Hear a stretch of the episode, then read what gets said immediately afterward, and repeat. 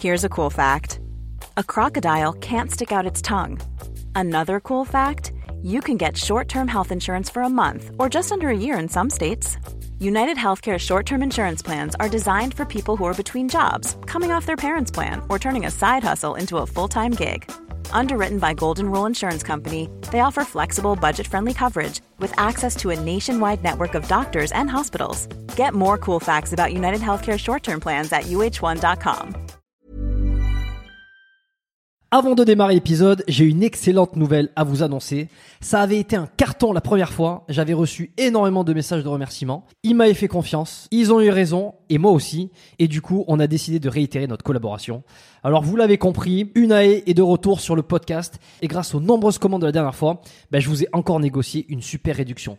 Et cette semaine, vous avez droit à 15% de réduction sur toute la boutique Unae avec le code biomécanique 15. Et c'est encore une fois de l'inédit. Alors, pour ceux qui étaient complètement passés à côté la dernière fois, Unae, c'est la marque de compléments alimentaires de Julien Vénesson qui fait l'unanimité dans le paysage français actuel dans le domaine de la santé et de la longévité. Ce sont des compléments d'ultra qualité avec des ingrédients de la plus haute pureté et qui sont issus de l'agriculture biologique. Ils ont une charte qualité incroyable et tout est vérifiable sur le site internet.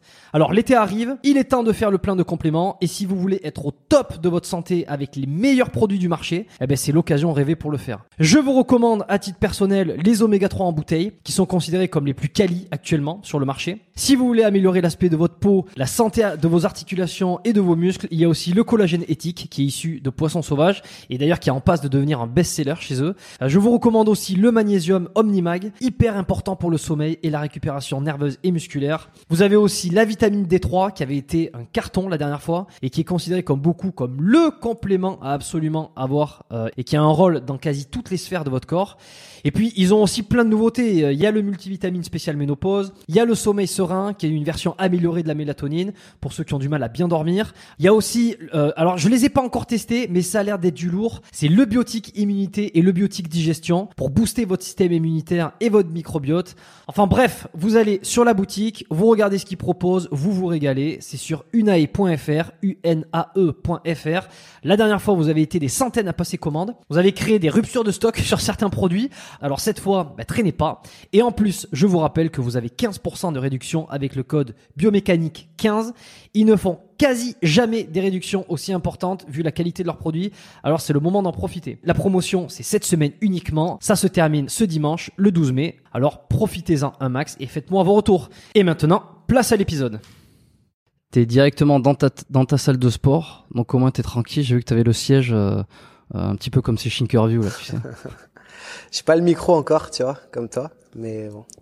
Vous avez pas lancé de podcast euh, avec Bodytime, euh, sachant que euh, c'est quelque chose qui est à la mode. hein Alors, nous, on a Chat and Cheat Meal, tu sais, on reçoit les gens.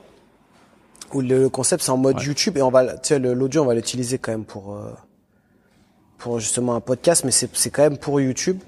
Et par contre, nous, ça fait, on devait sortir en septembre, tu vois, ce sera sûrement plus décembre ou janvier, mais on le faire euh, sur Twitch. En mode un peu aussi live. Ah oui, une chaîne euh, Twitch. Ouais, voilà. On a, on a déjà la, la chaîne. Ok. Pas forcément, c'est pas vraiment en mode podcast, mais plus euh, en mode live où on parle d'un sujet, mais muscu, fitness, tu vois. Si je te pose la question, c'est pas complètement anodin parce que euh, ça fait quand même un bail. euh, alors PJ de Bodytime, je, je, je te présente, enfin je te présente. non, je vais te laisser te présenter rapidement, mais juste, je suis content de te recevoir sur le podcast parce que Bodytime c'est quand même une institution, c'est un empire dans le milieu du fitness depuis, euh, je- je vais pas dire une décennie, mais presque quand même parce que je suis remonté sur vos premières vidéos qui datent d'il y a 9-10 ans. Euh, c'est assez énorme ce que vous avez construit. Euh, voilà, on, on va essayer de. Moi, je vais essayer de comprendre un peu euh, deux trois petites choses. J'ai des notes sur des, des choses que vous avez fait, euh, euh, sur des, des choses que j'ai envie de savoir. Ok. Euh, je trouve ça cool. Euh, voilà, je, je vais te laisser te présenter. Et comme je, alors comme je te le disais, c'est pas anodin que je te pose cette question parce que vous avez quand même, euh, vous avez quand même réussi euh, à garder euh, une espèce de, de, de création de contenu et de vous renouveler dans le dans les différents formats que vous proposez. Euh, chose qui est qui est assez rare. Il n'y en a pas beaucoup qui sont là depuis euh, presque une décennie et qui arrivent à se renouveler euh, au point de faire euh, presque autant de vues et presque être toujours toujours là en fait dans le dans le monde du, du fitness.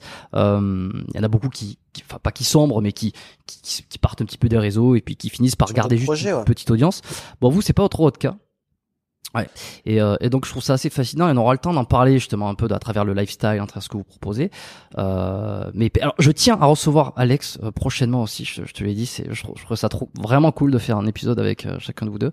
Euh, mais je vais te laisser te présenter Pierre-Jean pour ceux qui te qui te qui te découvrent ou qui te redécouvrent aujourd'hui. Ouais, bah, tu l'as dit, moi c'est Pierre-Jean, donc donc PJ en général l'abréviation, c'est pour ça Alex et PJ. Il y en a des fois ils me disent ah mais ton prénom c'est Pierre-Jean, ouais je m'en cache pas, tu peux voir sur mes réseaux et tout, donc voilà. Euh, j'ai 36 ans maintenant. Tu sais, des fois, en fait, je suis obligé de réfléchir. Je me dis, attends, putain, combien j'ai moi? J'ai 36 ans. Donc, on est en 2023. La chaîne YouTube, on l'a créée en 2012. Donc, en fait, j'ai rencontré moi, Alex, mon associé, ouais. à la fac. On a fait, moi, j'ai fait en fait une licence TAPS 2005-2008. C'était pour être prof de PS à la base. Donc, j'ai fait une licence qu'on appelle éducation et motricité, DucMot.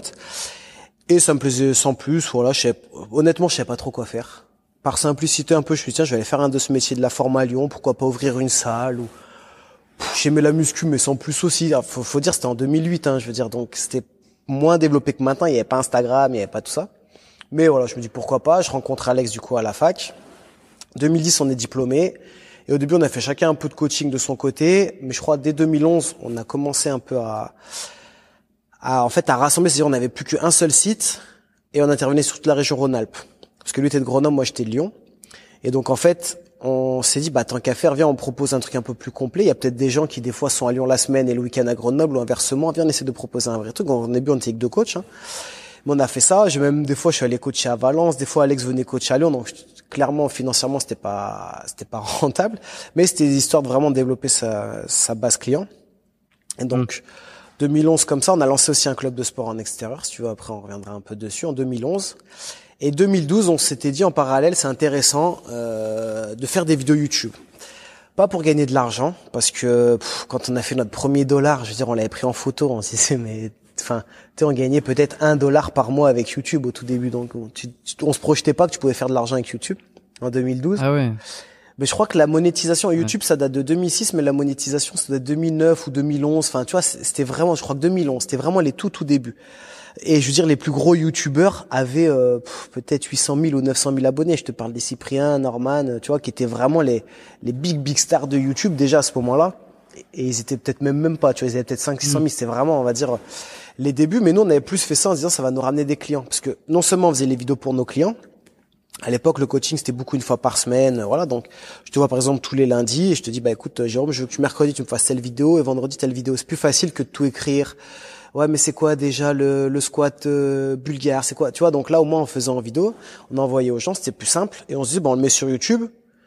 On s'est mis à faire 300 vues par jour, on se disait c'est fou, il y a plein d'autres gens, ça va peut-être nous ramener des clients, euh, voilà. Donc l'idée c'était surtout ramener des clients et c'était un, une vraie utilité pour les clients qu'on avait déjà, tu vois, où ils pouvaient aller voir les vidéos YouTube, euh, même nos familles, machin, regarder, tu sais, mes sœurs, machin, tiens, j'ai fait ta vidéo, tu vois on se disait, ça c'est quand même hyper pratique, tu vois. Parce que ça paraît tellement logique maintenant, mais il y a 15 ans, je veux dire, euh, t'avais pas forcément beaucoup de vidéos de sport sur mm. Internet, surtout gratuites. Donc c'était, euh, c'était, on va dire, la, la vraie plus-value de, de, YouTube à ce moment-là, que ce soit gratuit et que tu puisses comme ça suivre sport, mais aussi plein d'autres disciplines, quoi. Mm, et voilà, donc pardon. Il y en a beaucoup, tu vois, je pense. Ouais, non, non mais c'est très bien, tu, tu, peux dévier. Euh, ça me fait penser à, à, à des Antoine Fambonne, euh, il y avait qui Il y avait, euh, je crois que c'était Super Physique aussi, il y avait... Euh, bien sûr. Euh, alors, je sais plus si c'était Michael Gundil, mais qui, qui ont commencé à poster exactement pour ces raisons-là, qui étaient, tiens, je, je, je filme mes exercices, c'est pour montrer à des clients, euh, bon, je, je, le mets sur YouTube parce que c'était la plateforme d'hébergement la plus, euh, bah, la, la, la, plus simple. Et, et en fait, il n'y avait pas ce truc de se dire, je, je, mets sur YouTube pour aller chercher des gens. C'est je mets sur YouTube pour pouvoir le montrer à des gens parce que ça, ça va être un support. Et, et, et petit à petit, bon, la machine s'est emballée. Aujourd'hui, on met sur YouTube euh, non pas pour montrer à quelqu'un dans la vie réelle, parce que sinon on n'a pas besoin de la mettre sur YouTube, mais au contraire, on la met sur YouTube pour qu'elle soit vue par des gens qui sont en dehors de la vie réelle. D'ailleurs, il y en a beaucoup qui, j'ai commencé comme ça, hein, euh, qui postent sur YouTube pour montrer à tout le monde sauf à ceux euh, qui sont dans la vie réelle, quoi, mmh. euh, qui connaissent, tu vois. Ouais, ouais, le, le schéma est presque inversé. Ouais, c'est ça. Et du coup, bah nous YouTube, en fait, on a profité un peu de de l'expansion de YouTube, on va dire du, du, développement de YouTube, où de, plus en plus, sur on est on est passé comme je disais, on faisait 300 vues au bout de 2-3 mois. Après, on faisait 300 vues, mais on avait quand même décelé un peu ce potentiel de, de YouTube où il y avait que Facebook à l'époque. En tout cas, nous on utilisait que Facebook avec Alex en 2012. on sortait trois vidéos par semaine et chaque vidéo on allait la partager quand même sur tous les murs de nos amis sur Facebook. Donc, tu sais, euh, amis, famille, machin, euh, nos parents relayés, enfin nos mères, etc. Donc, on brassait un peu les gens comme ça, mais on avait quand même compris, on se disait, si on arrive à faire 2 300 vues, bah, si on arrive à en faire 10 fois plus, potentiellement, c'est aussi beaucoup plus de clients et tout. Et on a réussi à monter à 3000 vues comme ça par jour, on se disait, ouais, c'est fou quand même. 3000 vues par jour de, de gens qu'on connaît pas, enfin voilà. Et on commençait à avoir des demandes en fait de programmes personnalisés, des gens, bah écoutez, moi j'habite à Nantes, je suis trop loin de chez vous, mais par contre, j'aimerais bien un programme personnalisé, ce genre de choses. Donc on, là, on s'est dit, ok, YouTube, clairement, ça rapporte pas d'argent directement, en tout cas pas à l'époque ou pas pour nous, mais il y a un business à faire. Il y a, y a quelque chose à faire, c'est de, la, de la visibilité, on va dire, gratuite, c'est de la pub gratuite, et donc il y a un truc à faire. Et c'est là où vraiment on a commencé aussi à, à se dire, euh, ok, YouTube, faut, faut le garder, tu vois. Parce qu'on a fait 2012, début 2013, on a arrêté pendant six mois, un peu en se disant, bah, on va se consacrer sur euh, le coaching, voilà, on a arrêté six, huit mois de faire des vidéos. Et c'est là où justement on s'est dit bon en fait c'est quand même bête parce que les vues c'était passé 3000 du coup c'était redescendu à 500 par jour parce qu'il y avait plus de, plus de contenu euh, récent. Et on s'est dit c'est quand même dommage parce que ça nous avait pas ramené beaucoup de clients mais on sait pas. Et puis on s'est dit si on a réussi à passer de 300 à 3000 pourquoi on passerait pas de 3000 à 30 000 tu vois et et peut-être même nous on s'est donné un objectif à l'époque si on arrive à faire 50 000 vues par jour ce serait incroyable mais pour nous c'était Enfin, tu vois, on, on, voyait très très grand. Pour nous, c'était quasi impossible. Les, les grands youtubeurs, ils faisaient pas 50 000 vues par jour, tu vois. Mais on s'était mis cet objectif-là. Et en fait, au final, YouTube, ça a tellement explosé qu'au bout d'un an, ouais, on faisait plus que 50 000 par jour et c'était devenu euh, une, un classique, tu vois, 50 par jour en 2014, 2015, tu vois. Ok. Et alors, une fois que vous, vous les avez atteints, euh, ça a été quoi le, le la prochaine étape, l'étape suivante? Parce que 50 000, euh, maintenant, vous êtes bien au-dessus, quoi. Bah après, en fait, il y a eu, y a eu une période où on faisait beaucoup plus de vues quand il n'y avait pas encore énormément de chaînes et qu'il y avait déjà beaucoup de, de clients. Maintenant, tu tapes fitness sur YouTube, on est 5000 euh, à proposer du contenu fitness. Et puis les gens avant, ils étaient abonnés, on va dire à 5 10 chaînes donc ils regardaient toutes nos vidéos. Tu savais que quelqu'un qui regardait ta vidéo, il allait toutes les regarder, tu en sortais trois par semaine, il regardait les trois par semaine. Maintenant, c'est différent. Maintenant, il y a une vraie sélection de contenu. Il y a des chaque seconde, il y a des heures et des heures de vidéos upload sur YouTube dans le monde. Donc, les gens maintenant, ils, peuvent être un peu plus, euh, comment on va dire, sélectifs. Donc, tu, c'est plus dur, on va dire, de, de obligé de l'être. Bien sûr, mais tant mieux en fait, c'est une bonne chose. Et puis YouTube aussi, avant, ils mettaient beaucoup en avant les créateurs qui avaient déjà beaucoup d'abonnés. Et ça fait déjà plusieurs années, ils ont remanié quand même euh, pas mal l'algorithme qui fait que même un créateur un peu nouveau, des fois, tu as 300 abonnés, mais tu peux faire 30 000 vues sur une vidéo si elle plaît. Chose qu'avant, qui était quasi impossible jusqu'en 2015-2016. Mm. Donc, même si, je veux dire, il euh, y en a, ils vont pas trouver ça juste ou quoi, c'est quand même la possible, parce que sinon, c'est trop facile. Dès que tu as beaucoup d'abonnés, en fait, c'est sur les mêmes chaînes qui ressortent et, et c'était pas bon, tu vois. Mais du coup, euh, ouais, quand on arrive à 50 000 vues, après vu qu'on avait toujours d'autres objectifs à côté, en fait YouTube, on s'était plutôt dit bon maintenant c'est un, plancher 50 000 vues.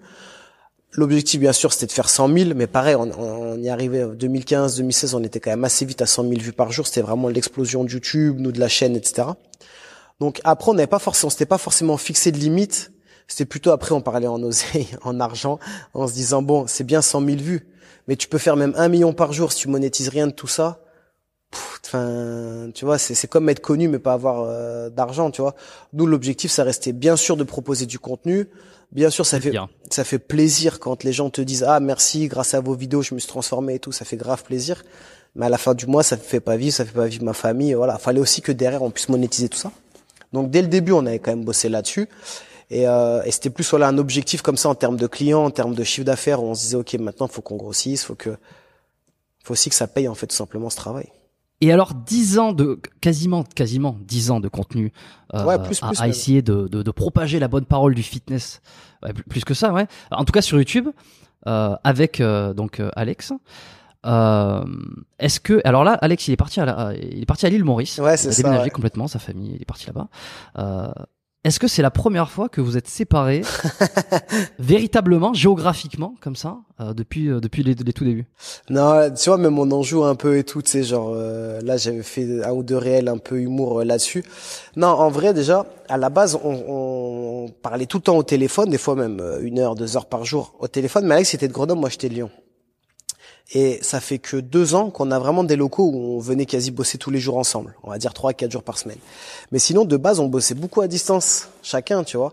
Donc, c'est-à-dire, lui, il était à Grenoble, moi, j'étais à Lyon, on faisait le contenu séparément, on envoyait des monteurs. Tu vois, on avait les bureaux à Lyon où moi, j'allais un peu bosser, mais tout ce qui était entrepôt pour le textile, c'était à Grenoble. Donc, lui, il allait plus là-bas. Donc, on se voyait pas, on va dire, tant que ça. Donc je veux dire, c'est pas c'est pas du jour au lendemain, ça nous change où on faisait tout ensemble et d'un coup on se voit plus du tout, tu vois. On avait cette habitude quand même euh, de bosser séparément. Ça n'empêche pas qu'on s'appelle tout le temps. Je veux dire, euh, pour le business, en vrai, ça crée pas vraiment de problème. Tu vois, Maurice, c'est deux heures de décalage et trois heures l'hiver. Donc tu vois, on peut être pas mal de temps au téléphone. C'est pas comme euh, s'il était à Tahiti par exemple, où t'es complètement horaire inversé, ça devient compliqué. Mais voilà, nous cet hiver, on va y aller aussi avec les membres de l'équipe. Là, lui après il rentre. L'été prochain, il va rentrer. On va se rejoindre aussi un petit peu sur d'autres destinations, tu vois, histoire de tourner ensemble sur d'autres endroits. Donc au final, ça, ça nous change pas grand-chose. Ça change pas grand chose, ok, parce que c'est vrai qu'on a tendance à, avec les vidéos, avec les voyages, avec les vlogs, avec un petit peu bah, tout ce qu'on voit sur à travers les réseaux sociaux, de vous imaginer tout le temps ensemble. H24. Euh, moi, mon premier réflexe quand je vois, pas que vous êtes embrouillé, mais mon premier réflexe quand je vois que vous êtes séparés géographiquement, c'est pas de me dire que vous êtes embrouillé encore une fois, mais c'est de me dire tiens, euh, c'est aussi, il y, a une vie, il y a, deux personnes qui sont derrière, qui bossent ensemble depuis dix ans. Peut-être qu'aussi ça fait du bien de, passer du temps euh, séparément. Euh, euh, voilà, ils ont passé beaucoup de temps. Est-ce que est-ce que est-ce que vous êtes toujours entendus On a toujours l'impression que les deux des embrouilles. ils s'embrouillent jamais, ils sont toujours d'accord. Mais non, mais franchement, non, je, Veux, je, veux, pas des embrouilles. Je veux pas. C'est pas les embrouilles qui m'intéressent. C'est plutôt de savoir ce que c'est que d'être avec un associé depuis dix ans sur les réseaux et comment on le gère d'un point de vue perso de l'autre côté du, de la caméra. C'est ça qui m'intéresse. Franchement, je, parce que tu sais, on nous a plusieurs fois posé cette question, même des potes à nous et tout, parce que je veux dire, tu peux avoir des très bons amis. Franchement, tu pourras pas faire du business avec tous tes amis, voire très peu. C'est vraiment euh, ça, on l'a compris même après. Des fois, en s'associant avec d'autres gens et tout. Mais euh, franchement, depuis le début, tu sais, même des fois, les gens ils nous posent des questions, ils sont un peu choqués. On n'a jamais eu de grosses embrouilles, on n'a jamais été en désaccord sur un gros truc. Après, euh, je sais même pas si lui s'en souvient. Une fois, on n'était pas d'accord, mais ça avait rien à voir avec le business. On rentrait de vacances en Italie, fatigué ou quoi dans la voiture. Genre, mais tu sais, j'ai l'impression que c'est la seule embrouille qu'on a eue et c'est euh, infime, tu vois, sur un truc où on n'était pas d'accord. C'est plus en fait, je sais que lui, il, il, aura du mal à reconnaître qu'il est tort et moi aussi. Donc je veux dire, on, on se connaît assez bien, tu vois. Quand on n'est pas forcément d'accord sur un truc, tu sais, ça coupe assez court, voilà. Et après, deux minutes après, on parle d'autre chose, tu vois, et en fait, on oublie, on n'est pas d'accord sur un truc. Et du coup, en fait, il n'y a jamais eu d'embrouille. D'un point de vue business, on est d'accord à 99% du temps. Tu vois, parce qu'en fait, l'objectif final, il reste le même. C'est-à-dire que si Alex, il me parle d'un projet et que je sens il y croit à 100%, bah, tu sais, même si moi j'y crois pas, on fonce, on le fait. Et c'est pas après ça marche pas, je lui dis ah t'as vu ou lui ça marche, et il me dit ah t'as vu j'avais raison, c'est grâce à moi qu'on a fait ça, tu vois. Il y a des fois il y a des projets, je veux dire euh, l'idée de base elle va être de moi, lui il va rajouter un truc qui va peut-être faire toute la diff, après moi ça va me faire repenser à autre chose, on va refaire encore un truc en plus, tu vois. Des fois je veux dire euh, je sais pas, je vais lui dire euh, à l'époque on a lancé les trains ah tiens je serais bien un truc abonnement, mais moi j'avais pas forcément pensé à, à ça exactement. Excuse, je, je vais couper les notifs? Lui il va il va il va rajouter tu vois une petite idée puis après moi encore je vais rajouter un truc et tu vois on est euh, sept ans après il y a toujours le train de qui existe. Et, euh, et c'est quelque chose en fait qu'on a construit aussi euh, petit à petit. Euh, l'avantage aussi c'est qu'on est amis donc on part en vacances ensemble je veux dire on on fait nos soirées, enfin souvent nos soirées ensemble. Mais comme je te dis, Alex, il était de Grenoble, moi j'étais de Lyon. J'ai des amis à Lyon, là ses amis à Grenoble, notamment ses amis d'enfance. Et je veux dire, il y a plein de fois où on se voit pas les week-ends, où on se voyait pas les week-ends, on, faisait chacun de son côté. Par contre, on s'appelle tout le temps et pas forcément que pour parler euh, business. Tu vois, moi je veux dire, c'est la personne qui sait le plus de choses sur moi, qui connaît le mieux ma vie et et que je peux parler d'un point de vue pro comme d'un point de vue perso, euh, voilà. Et je pense que, que pour lui c'est la même chose parce que comme je dis, tu peux avoir des amis par exemple, avec qui tu partages certaines choses, mais tu auras du mal à, leur dire, à parler trop de business avec eux ou avec qui tu partages. Tu peux partager du business, t'associer, mais ta vie perso, mm. tu auras un peu plus de mal parce que ils vivent pas la même chose que toi ou quoi. Et, et Alex, la chance que j'ai, c'est que c'est un peu la totalité de ça. On a eu des enfants, on a eu les enfants quasi en même temps, ce qui n'était pas prévu, je veux dire, mais tu vois, nos vies, elles ont aussi évolué un peu en même temps.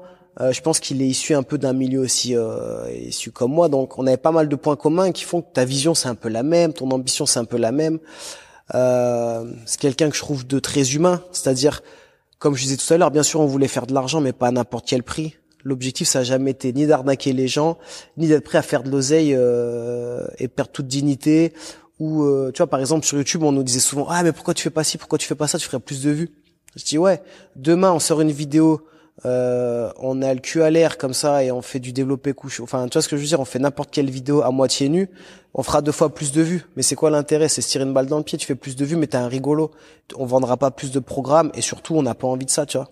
Il y a plein de gens qui nous ont donné des conseils. On leur disait oui, ça marche. Oui, tu fais de l'oseille, mais c'est pas l'argent que j'ai envie de faire, tu vois. Et du coup, on a, on a toujours eu un peu cette même vision, tu vois.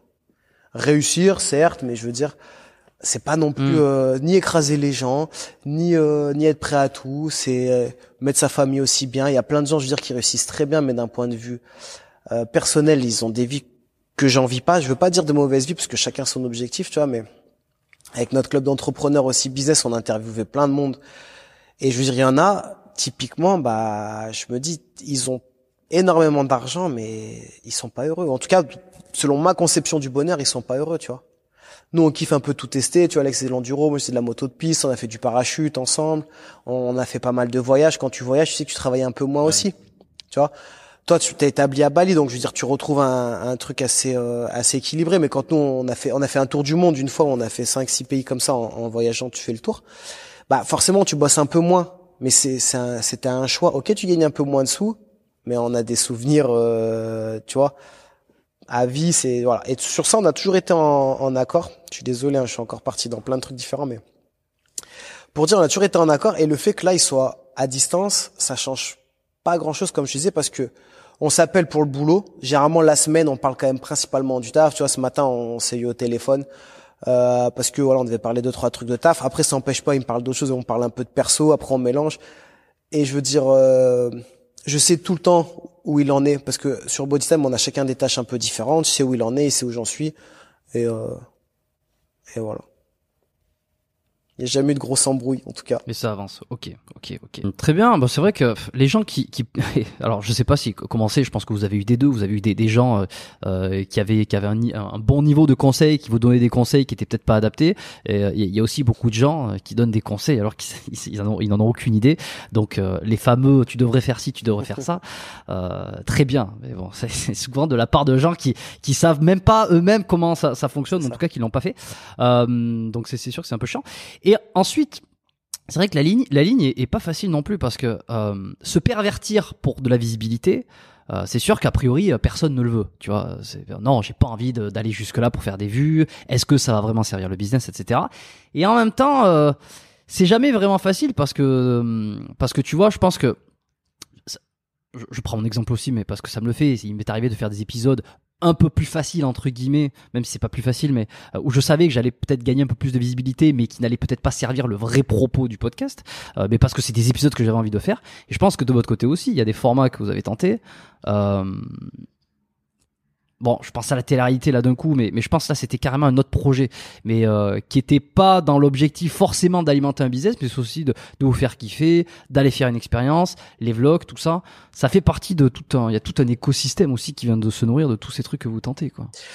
Je trouve que, comme tu as dit, il y a deux choses. Comme tu dis, ceux qui donnent les conseils, tu sais, c'est comme, je pense que tu as reçu, et je pense que ceux qui regardent, ils ont reçu ou qui écoutent, c'est que ouais, alors moi je vais t'apprendre, tu me donnes 1000 euros par mois, je vais t'aider à avoir, je sais pas, 100 000, 1 million sur Instagram, tu regardes le compte qui te partage ça, il a 200 abonnés, t'as envie de dire. Donc tu me donnes un conseil sur un truc que toi-même t'es pas capable d'appliquer. Ou les gens qui t'appellent, écoute, avec 1000 euros par mois, euh, tu m'écoutes, tu les mets en bourse, dans euh, trois mois, t'as 50 000 euros. Je dis, pourquoi tu fais pas toi? Ouais, mais moi je peux pas, je suis, dans le conseil. Ouais, mais alors dans ce cas-là, t'es encore plus con que je pensais, parce que t'es dans conseil à appeler tous les jours des gens au téléphone, alors que tu pourrais faire des dizaines de milliers d'euros. Enfin, tu me prends pour un débile, tu vois. Et euh, deuxième chose, attends, c'était quoi? Putain, j'ai oublié.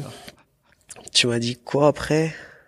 Non, non, mais je, je, dis pas mal de choses. Ah, la télé-réalité. le fait d'être un petit peu à la limite entre ce que certains considèrent comme du vendu et certains et ce que certains ce que d'autres considéraient juste par des expériences des tests des, des tu vois? Bien sûr. Et voilà. Et, c'est là où parce que tu as, commencé à parler de la télé-réalité. D'autres choses.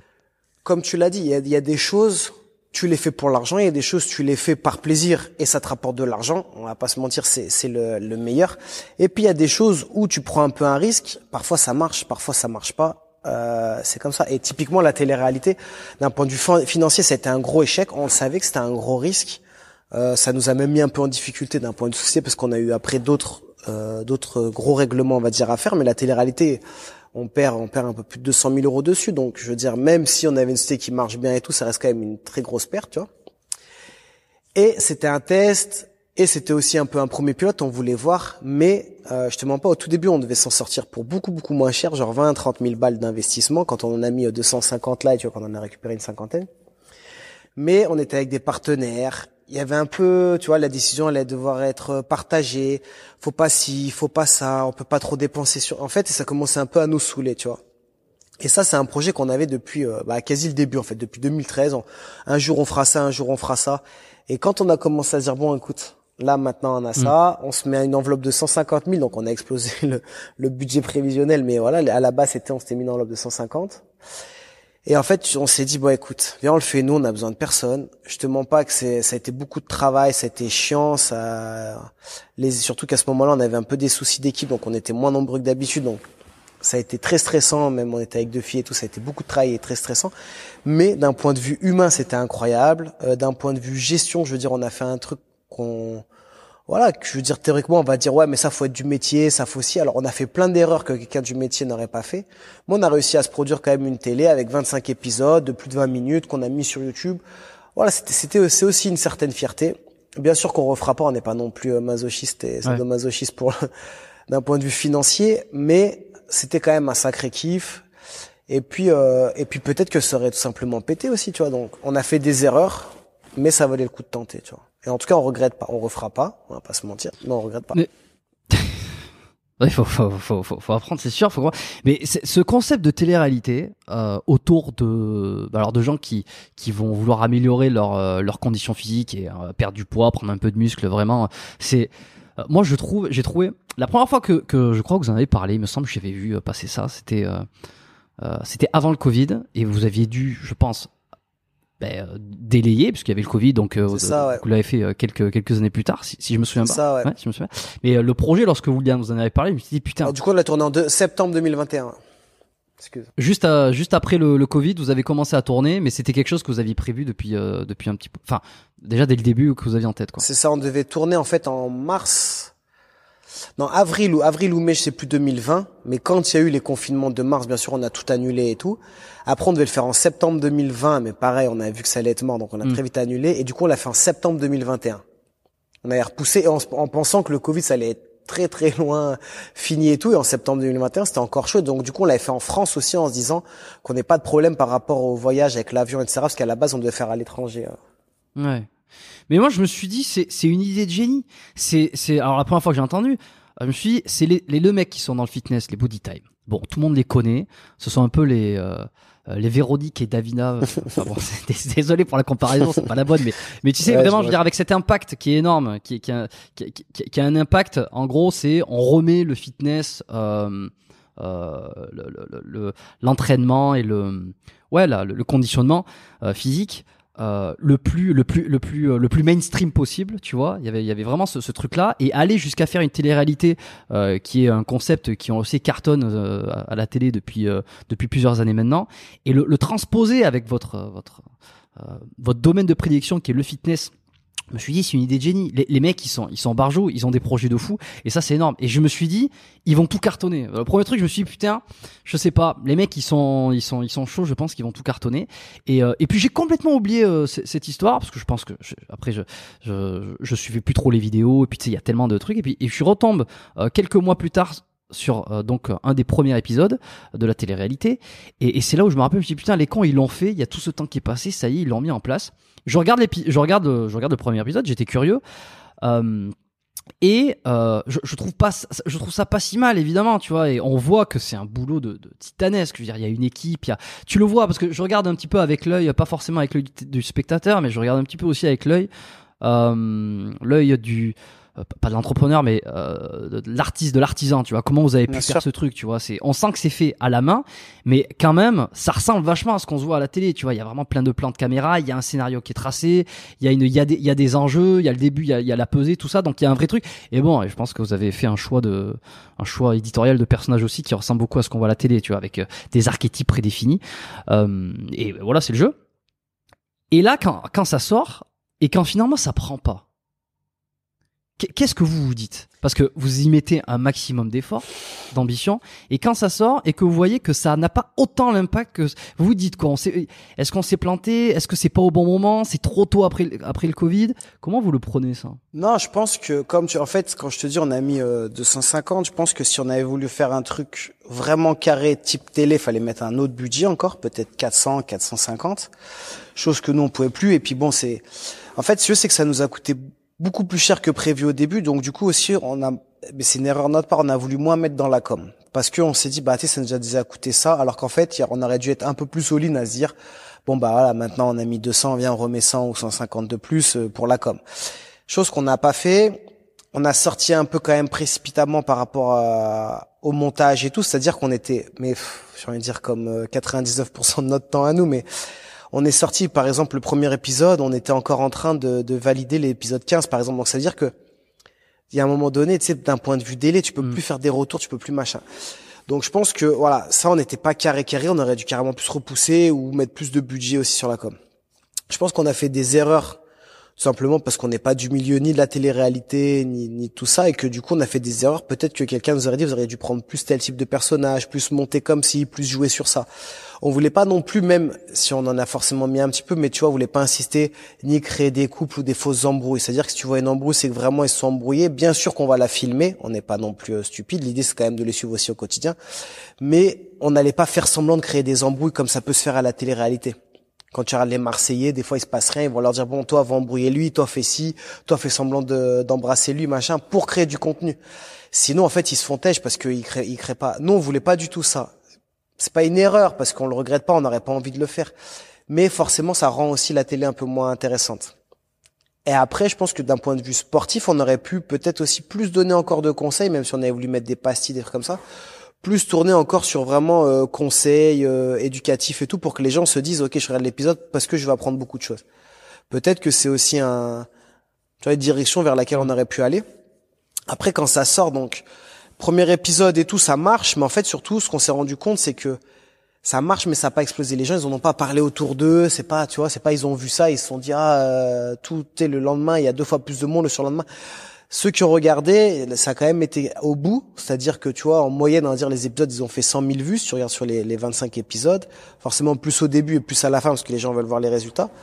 Mais ça reste assez moyen et genre quand nous on dit on a une moyenne là, on va dire à 90, 100 000, on espérait plutôt en faire 250, 300.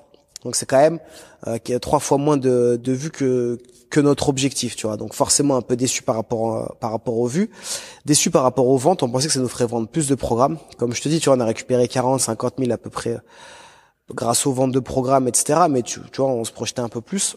Et surtout, on savait qu'elle serait pas rentable cette télé. Mais l'objectif aussi, c'était par la suite, en fait, et c'est toujours ce qu'on est en train de voir et, de discuter avec euh, certaines personnes, mais c'est hyper long. On n'a pas forcément les bons contacts, les bons trucs. Donc ça, ça prend un peu plus de temps et tout, mais c'était, euh, tu vois, pour après vous le proposer par exemple typiquement à Netflix, à Amazon Prime, euh, ce genre de choses. Mais c'est compliqué de rendre le, le format un peu euh, séduisant quand des fois ils prennent un truc américain que ça leur coûte 30 000 balles et que tu vois ce que je veux dire, c'est compliqué en fait d'être un bon concurrent, sachant que voilà ça a plu, mais sans plus si on avait fait un million par épisode ça aurait été bien plus facile pour nous. Donc voilà, il y a, y a, ça aussi qui a joué. Et ouais, non, forcément déçu, déçu mm. parce que bah, voilà, tu dis on n'a pas fait les vues, on n'a pas fait les ventes qu'on aurait aimé. Après, en fait, quand ça a été diffusé, c'est diffusé en mai, on avait tourné en septembre. Ça faisait déjà des mois et des mois qu'on était parti sur d'autres choses, d'autres projets et tout. Donc bon, t'es déçu, mais c'est un projet, on va dire pas que t'as oublié, mais voilà, c'est fait, c'est tout tourné, c'est tout, c'est tout validé, enfin quasi tout validé on n'était plus tellement là-dessus, tu vois. On pensait à d'autres choses, on était en train de tourner d'autres programmes aussi, donc on s'est pas trop attardé là-dessus, tu vois. Je dis bon, c'est un échec, hmm. tu vois. Pas un vrai échec, hmm. hein, je veux dire financier. Ouais, bah, financier, mais euh, est-ce que vous avez, alors je sais que vous avez eu des soucis financiers, enfin des, des soucis euh, derrière. Je crois qu'il y a eu des, des, attaques, des choses comme ça. On va pas rentrer là-dedans parce que c'est pas, c'est pas, pas ce qui m'intéresse. Euh, mais est-ce que vous avez, euh, vous avez pensé les téléréalités avant euh, Alors tu, tu m'as parlé un peu du fait de créer des embrouilles ou pas. Vous avez pas voulu, mais est-ce que vous avez regardé à titre perso un paquet de téléréalités, les, les anciens love story, les choses comme ça, pour essayer de voir qu'est-ce qui en faisait la substance? C'est vrai qu'en fait on voulait se baser un peu sur le concept de télé-réalité, mais on voulait vraiment sortir de tout ce qui se faisait. Comme je te dis, hein, peut-être à tort, mais en même temps, on regrette pas parce qu'on avait vraiment pas envie de faire une télé non plus trop comme les autres. Et non, tu vois, par exemple, euh, j'ai déjà regardé les Marseillais, j'ai déjà regardé, euh, c'est quoi, le reste du monde, les trucs comme ça. Pas longtemps, je te mens pas, ça m'intéresse pas beaucoup. Je trouve pas que, et c'est pour ça qu'on voulait pas forcément trop s'en inspirer. Mais c'est peut-être aussi pourquoi ça marche. Après, notre public cible n'est pas le même non plus que ceux qui regardent, la télé-réalité. Je pense que ceux qui regardent la télé-réalité sur W9 ou quoi, il va quand même être assez jeune, ce qui est pas notre public cible. Donc on voulait pas forcément non plus trop reprendre les codes, même si t'es un peu obligé pour le côté divertissant. On voulait quand même mixer un petit peu. Et je veux dire, par exemple, tu m'aurais dit on aurait fait trois fois plus de vues, mais avec des embrouilles, avec des couples, avec des machins, je te mens pas, je la produis même pas la télé. J'ai même pas envie, tu vois. Pour faire un, un les Marseillais en moins bien sur YouTube, ça me, ça me donne pas trop envie, tu vois. Limite plus, on s'est plus dit, on aurait dû partir un peu plus, encore plus loin, s'éloigner encore plus de ça avec encore plus le côté sportif, conseil, nutritionnel, etc. Faire encore plus de participer des intervenants nutritionnistes, partir vraiment plus dans le côté pro que de se rapprocher trop de la télé-réalité. Après, euh, voilà, c'est c'est un choix, comme je te dis, il y a les vues qui comptent, mais il y a aussi ce qu'on voulait passer. Aussi, en fait, on voulait montrer nous à la base l'idée de base, c'est qu'on voulait montrer en 28 jours, tu sais, les gens qui disent, ouais, mais moi, non, en 28 jours, si tu manges correctement et que tu t'entraînes bien, donc c'est 45 minutes par jour d'entraînement, et l'alimentation, ils avaient pas le choix, ils avaient des chefs et tout, donc, tu vois, si tu respectes le programme à la lettre, bah, je veux dire, il y a des transfos de ouf, tu vois, que tu sois un homme ou que tu sois une femme, t'arrives bien à sécher, t'arrives bien à dessiner, à te regalber, etc., et c'est seulement en 28 jours. Donc, et le but, c'est quand même d'avoir un lifestyle, c'est pareil demain on va faire une perte de poids, je vais faire la perte de poids la plus impressionnante possible en trois mois. Quelqu'un, un homme qui part 100 kilos, je lui fais manger euh, du konjac, c'est des pâtes de konjac où il y a quasi zéro calorie euh, et du blanc de poulet. Il a une transfo, elle est incroyable. Par contre, au bout des trois mois, je fais son avant-après, c'est ouf. Par contre, il a un lifestyle de merde, il, il est carencé et tu le revois deux mois après, sûrement il a, il a repris. Nous, l'objectif, ça a toujours été aussi d'inculquer un lifestyle. Tous ceux qu'on revoit, tu vois, bah là, le week-end dernier, j'étais à Cannes j'ai rencontré, j'ai revu Zach qui était le gagnant de cette télé-réalité. Je veux dire, il est toujours hyper bien physiquement, donc lui c'est le plus bel exemple. Mais même il y en a d'autres qu'on revoit, tu vois, des filles ou quoi. Je veux dire, elles ont gardé ce lifestyle. Ça veut pas dire qu'elles mangent des graines et de, la salade tous les jours.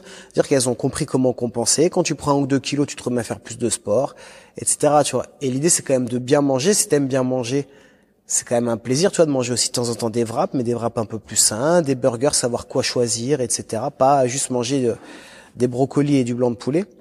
Et le sport, c'est pareil. Si tu devais faire 4 heures de sport pendant un mois, t'as une transfo, elle est incroyable. Mais combien de temps tu vas tenir ça dans ta vie? Tu vois, c'est pas possible. C'est pour ça que nous, le concept, c'est 45 minutes pour sécher, pour perdre du gras, pour se galber un peu. Mais c'est surtout, c'est réalisable. C'est-à-dire, une fois que tu as fini le programme, tu peux te garder 3 à 4 séances par semaine, 45 minutes même le mec ou la nana qui a beaucoup de déplacements, qui, qui travaille beaucoup, c'est possible. Tu peux faire ça n'importe où, c'est possible. Voilà. Et tu joues sur 1, 2, 3 kilos max, tu vois, de gras. Mais euh, non, non, mais l'idée, l'idée est, très, euh, enfin, sur le papier, euh, juste pour terminer sur ça, télé puis ça m'a mené euh, sur autre chose. Euh, c'est que l'idée sur le papier, elle est, elle est absolument géniale. On va faire une télé-réalité où en même temps, on va expliquer sur 28 jours pour que les gens y perdent, et ça va être en fait grâce à nos programmes qu'on va présenter à travers cette émission, et derrière les gens pourront se le procurer. je veux dire, c'est, c'est, comme je le disais tout à l'heure, moi je me suis dit, c'est une idée de génie à la fois pour aller chercher du public, pour correspondre à des attentes visu quoi tu vois de ce que les gens veulent, voir et en même temps pour faire la promo pour pour pour envoyer euh, envoyer du programme expliquer et démontrer à travers des vrais gens euh, ce qu'ils vont être capables de faire grâce à grâce à nos programmes d'entraînement. Et, euh, et surtout ce côté lifestyle euh, ça c'est un truc que vous avez développé assez vite j'ai l'impression. Vraiment l'emphase sur le lifestyle euh, franchement vous, vous êtes les vous êtes des dinosaures je veux dire. Euh, il y avait quoi il y a Thibaut euh, Thibaut InShape Nassim. Non mais je veux dire c'est quoi? C'est Thibaut InShape Nassim comme comme dirait l'autre c'est quoi? Voilà il y en a il y en a pas dix il y en a trois il y en avait trois tu vois. Rudy et, tu disais tout à l'heure tu vois c'est vous étiez vraiment très peu. Évidemment Rudy Koya je ne l'oublie pas. Euh, quand, quand, vous êtes quand vous êtes arrivé, ce qui vous détachait un petit peu, c'est vraiment ce côté. Je pense déjà vous étiez deux. Il y avait ce truc body time, euh, euh donc lifestyle. On est très dans le lifestyle. On n'est pas, on n'est pas là pour devenir bodybuilder. Euh, ce qui est très bien écrit sur votre site web d'ailleurs. On sent bien que c'est la différenciation que vous essayez de. C'est pas vous jouez pas dans la cour de ceux qui veulent prendre de la masse à outrance, de ceux qui veulent faire de la compétition. C'est pas du tout votre truc. Euh, d'ailleurs, vous avez jamais. Et ça c'est marrant parce que vous en avez fait des trucs entre euh, le Muay Thai, euh, le combat de Muay Thai, bah, la télé-réalité, on en a parlé, euh, tous les vlogs, les voyages, les ceux-là. Par contre, il y a un truc que vous avez jamais fait, c'est la compétition de compétition de bodybuilding, euh, compétition de fitness, euh, euh, men's physique, tout ça. Ça, vous avez jamais fait, on est d'accord? Non, on n'a jamais fait, non. C'est pas quelque chose qui nous intéresse. Juste, ça me fait penser à un truc qu'on n'a jamais dit aussi. C'est vrai qu'avant qu'on sorte la télé-réalité, tu sais, on, on a quelqu'un qui gère notre chaîne YouTube et qui a un peu des qui peut te donner des conseils là-dessus. Euh, et en fait, il nous a dit par exemple ce que vous allez faire, c'est pas du tout ce qui s'appelle YouTube friendly, c'est-à-dire sortir une vidéo par jour sur YouTube, c'est très mauvais parce qu'en fait, il faut que tu vois ton référencement il monte pendant 2-3 jours, etc. Et je pense que ça, ça nous a grave plombé. Et il nous a dit en fait, vous devriez sortir une à deux vidéos max de télé-réalité par semaine. Sauf que on voulait pas non plus sortir Ouais. pendant Mm. euh, six mois, tu vois. Et donc, on savait aussi qu'en faisant ça, mais un peu euh, tête brûlée, on s'est dit, écoute, il a raison, mais on va quand même cartonner comme ça, tu vois. Et je pense que ça, ça, ça a été aussi euh, très mauvais. Et pour revenir ouais sur sur ta question, Effectivement. ouais. en fait, nous quand on arrivait, donc en vrai, il y avait vraiment, il y avait Rudy, il y avait Nassim, il y avait, euh, il s'appelait Walmite, et je pense qu'il y avait nous. On était vraiment les Oui. les quatre précurseurs, on va dire. Enzo, Enzo, Enzo Fukra. Enzo Fukra, je pense qu'il arrivait après Enzo. Je pense que tu, tu vérifieras, mais je pense qu'il est, il a commencé après. Ah ouais même Thibaut, même Thibaut, il a dû commencer en 2014. Moi, je te parle vraiment en 2012 quand nous on a commencé à faire des vidéos. On avait vu euh, en gros, ouais, les, les deux qui étaient les plus suivis, c'était Nassim et euh, et Superphysique et Rudy. Et donc, et en fait, on, bah, je veux dire, c'est du bon contenu. Première vidéo, première vidéo d'Enzo, il y a, il a 9 ans, exactement. Euh, bah, il y a pas la date, mais c'est il y a être 9 ans. 2014, ouais. Peut-être que c'est. euh, c'est- ouais, c'est vraiment, on est vraiment. ça- Ouais, ça se touche. Mais même Thibaut, ça doit être 2014 hein, quand il a commencé, donc ça reste aussi euh, à peu près, tu vois, dans ces eaux-là. Mais je parle vraiment nous quand nous on a pu commencer, ceux qui avaient déjà une chaîne, voilà, c'était surtout euh, ces trois-là. Et Rudy, donc il prenait le naturel, mais quand même c'est un très gros physique. Des mecs, je veux dire Rudy, tu tu t'entraînes avec lui, il veut s'entraîner 2h30. Tu vois, je veux dire, il c'est vraiment un passionné pur de musculation, c'est son quotidien tourne un peu autour de ça, tu vois, donc il était aussi très su par rapport à son forum. Nassim, qui a un peu le même profil, qui adore s'entraîner, je pense, et qui s'entraîne plutôt longtemps, euh, tu vois, c'était vraiment des passionnés. Et Waldman, qui était un peu plus aussi poids du corps, on va dire qu'il nous correspondait un peu plus euh, dans sa pensée, tu vois, de, de l'approche. Mais nous, on se disait, nous, on aime bien s'entraîner, mais, et sans être péjoratif, c'était, c'est pas notre vie, je veux dire, j'aime bien la muscu, mais 45 minutes, une heure par jour, après, ça me saoule, et j'ai, plein d'autres sports que j'aime faire, et j'ai plein d'autres, tu vois. Donc, en fait, on s'était dit, c'est bien, mais il s'adresse un peu trop à un type de population et, et nous c'est pas du tout la même qu'on veut cibler tu vois. Nous on veut monsieur tout le monde. Tu peux être euh, avocat et pas forcément avoir envie de de passer euh, six fois par semaine deux heures à la salle. T'as peut-être envie d'y aller que trois quatre fois une heure euh, tu vois. Et c'était un peu on va dire ce qu'on trouvait qui manquait sur YouTube et c'est notre vision donc forcément ça ça tombait bien et après, bien sûr que ça a de plus en plus marché parce qu'aussi de plus en plus de gens sont allés à la salle et de plus en plus longtemps. Maintenant, tu dis à quelqu'un qui s'entraîne 5-6 fois à la salle par semaine, ça choque quasi plus personne, tu vois. Je veux dire, mais à l'époque, Rudy et Nassim, on va pas dire que c'est des aliens, mais il y avait peu de gens qui s'entraînaient autant que eux, tu vois. Donc c'était c'était quelques milliers en France. Maintenant, euh, je pense que c'est des millions, tu vois. Donc il y avait un peu cette, cette différence-là et nous on voulait un peu voilà apporter ce côté lifestyle. Faut arrêter de croire qu'il faut manger euh, brocoli, riz, poulet pour être sec. Faut arrêter de croire qu'il faut s'entraîner 2h30. Je pense qu'on l'a bah ça fait 10 ans qu'on qu'on l'a prouvé mais depuis le début notre discours il était constant en disant mais c'est pas vrai nous c'est pas comme ça qu'on mange, c'est pas comme ça qu'on s'entraîne. Euh, en étant naturel, tu peux très bien avoir un physique correct, te faire plaisir les week-ends, on a toujours fait la fête, on a toujours, je veux dire, même encore maintenant, mais il y a des gens que je rencontre, tout est des fois en soirée, ou, ah, mais toi, tu manges une pizza, là? Je suis dit, bah, ouais. Et t'en as, ils vont faire un peu l'effet inverse, où ils vont se faire plaisir toute la semaine tout seuls, chez eux, devant, devant leur télé à Netflix, à manger que des chocolats et de la merde. Et le week-end où tu sors entre amis ou quoi, ils vont me dire, ah non, je vais prendre une salade. J'ai envie dire, les gars, c'est pas logique. C'est pas un mauvais repas qui te fait quelqu'un de toi, quelqu'un en surpoids c'est ce que tu fais jour après jour. Donc, pour moi, un plaisir, c'est côté festif. Je veux dire, euh, demain, je fête Noël, euh, tu fêtes, euh, pas, c'était euh, à Bali les fêtes un peu traditionnelles ou quoi. Fais-toi plaisir. Hein, dire, c'est pas grave, tu compenseras sur tes repas d'après. Par contre, chez toi, c'est un peu con, un peu de, de s'emballer. Et pour le côté bodybuilding, en fait, on s'est même souvent un peu moqué, mais on n'aime pas déjà ce délire un peu, tu vois, de, de poser. En fait, faut pas oublier, c'est que c'est quand même subjectif, même s'il y a des règles. C'est des hommes qui jugent un autre homme en slip, tu vois, pour dire euh, lui il est plus beau, enfin physiquement c'est plus beau que lui, c'est plus beau que lui. Donc après ils jugent les lignes, ils jugent tout ça, mais nous ça a jamais été forcément quelque chose qui nous attirait. Et en plus, comme je dis, c'est un peu le bodybuilding, c'est quand même un peu le délire à l'extrême, tu vois. C'est les mecs qui vont penser que ça. C'est le mec qui va tout le temps avoir son tupère sur lui. Euh, tu vois, donc c'est un peu cette image-là que nous on n'a jamais, euh, on s'est jamais senti en fait là-dedans, on s'est jamais senti assimilé à tout ça parce que, ouais, comme je te dis, je veux dire, nous on part en voyage, tu sais, je suis pas là dans l'avion avec mon tupère, mon shaker. Je veux dire, si on part à deux semaines à Bali en vacances, je ramène pas des forcément des compléments alimentaires, mes shakers, mes machins. Tu vois, je veux dire, on va peut-être ramener par exemple un pot d'amino pendant l'entraînement et des BCA et, et c'est tout, tu vois. Et, et, donc en fait, non, le bodybuilding c'est pas quelque chose qui nous a qui nous a un jour intéressé. Et malgré tout, par contre, bien sûr, c'est quelque chose qu'on respecte. Les mecs qui arrivent à être très bons là-dedans, c'est faut être vraiment une vraie dédication. C'est vraiment une ils sont dédiés, je veux dire, à, à 100%. Mais nous, c'est pas un sport, euh, voilà, qui nous intéresse.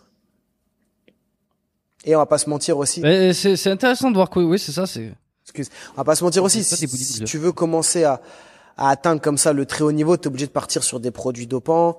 Et je veux dire, c'est vraiment une vision différente de la nôtre. Pour moi, le bodybuilding, c'est quasi un sportif à haut niveau, surtout s'il est dans les très hautes compétitions.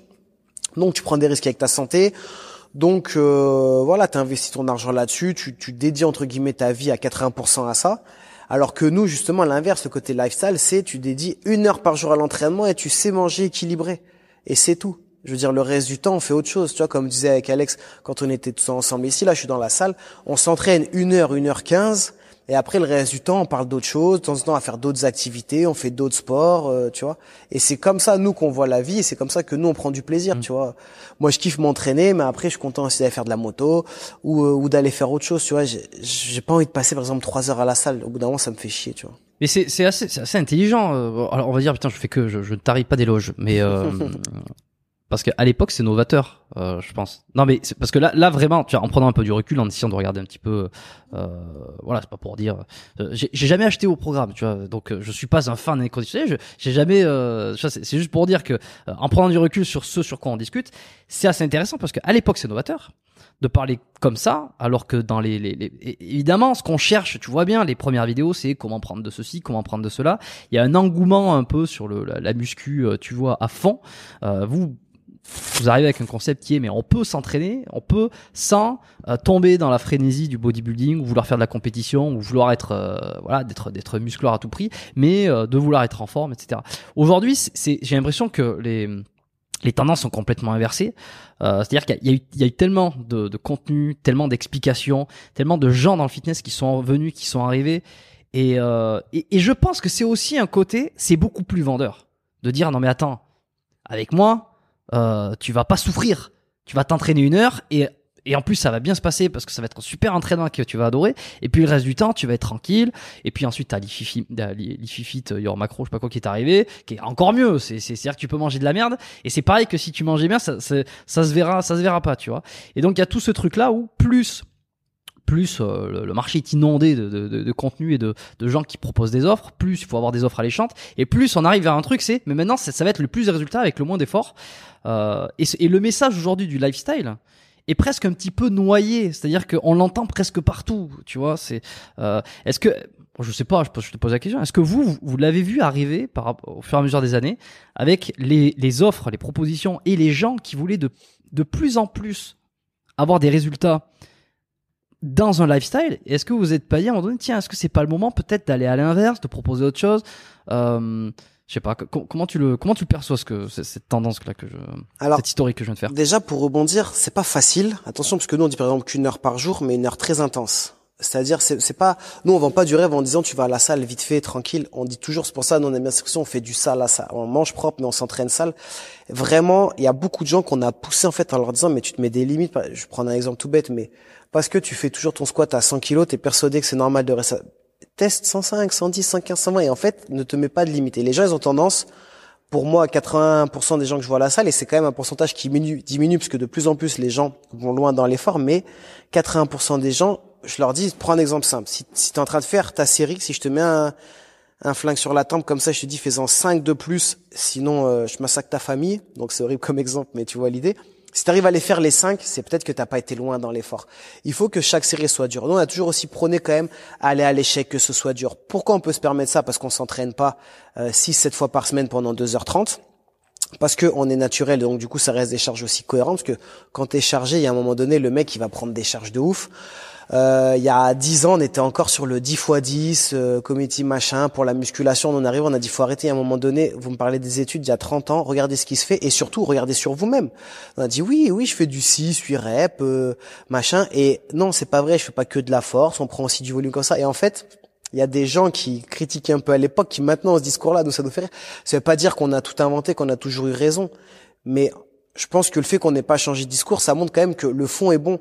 Ça veut pas dire qu'après il y a pas des fois des nouvelles études, des nouveaux trucs qui te font un petit peu changer ta vision, mais le fond quand même reste le même. On a coaché des, des centaines de personnes en physique, des, des dizaines de milliers euh, via nos programmes. On se rend compte en fait de ce qui marche, qui marche pas. Il y a des coachs qui vont me dire ouais, mais là tu m'as tu m'as pas mis exactement combien de grammes de riz je devais manger, etc. Comme tu l'as dit, on parle en termes de calories maintenant. Et j'ai envie de dire, mais tu sais que tu mets 41 grammes de riz ou 39, ton physique il sera le même. Pourquoi? Parce qu'il y a tellement de paramètres. Et ça, moi, ce qui m'énerve un peu, c'est les coachs qui veulent faire un peu les hyper scientifiques. Tu sais que si tu, il y a, y, a, y a des centaines de paramètres qui rentrent en jeu par rapport à ce que ton corps va vraiment absorber en termes de calories. Est-ce que tu as bien dormi? Est-ce que tu es stressé? Est-ce qu'est-ce que tu as mangé avant? Comment il est ton tes parois digestives à, à tel instant, à tel moment? Comment sont tes intestins? Parce que 1000 calories dans une assiette seront pas ingérées de la même manière par 100 personnes différentes. Il y en a qui vont avoir une porosité plus ou moins importante. Qu'est-ce que tu as mangé avant Est-ce que tu es en déshydratation? Et en fait, il y a des centaines de paramètres comme ça. Donc, ceux qu'en fait y arrivent et qui vont dire alors moi j'ai la solution, faut faire exactement ci. Non, c'est faux. Vous oubliez qu'en fait votre corps il est bien plus complexe que ça et t'es pas une machine, t'es pas réglé comme ça. Par contre, dire je te conseille sur une semaine de manger environ 50 grammes de riz, ça, ça, ça. Si un jour t'en manges 55 et le lendemain je t'en mange 45, ça marche aussi, tu vois. Donc bien sûr, ce que je disais là, faut, faut pas que les clients ils l'adaptent forcément comme ils veulent parce que sinon ça part n'importe comment. On leur dit de respecter. Mais l'idée surtout, c'est de comprendre en fait comment il fonctionne ton corps. L'organisme humain, il est quand même plus complet et plus complexe que ça. Et donc des fois, ça me fait un petit peu rire. Voilà, ceux qui veulent absolument en fait que tout soit scientifique, t'as l'air de dire écoute ce que tu, ce que tu vends c'est du vent, c'est beau sur le papier mais ça marche pas comme ça. On a la preuve avec bah, des milliers de transformations et or cas très spéciaux, les 0,1% ou même 0,0001% de certaines maladies, de, de, de, maladies héréditaires ou quoi qui peuvent arriver chez certaines personnes qui arriveront pas par exemple à perdre du poids ou quand le système hormonal est vraiment euh, flingué, soit suite à des, à des médicaments ou autres.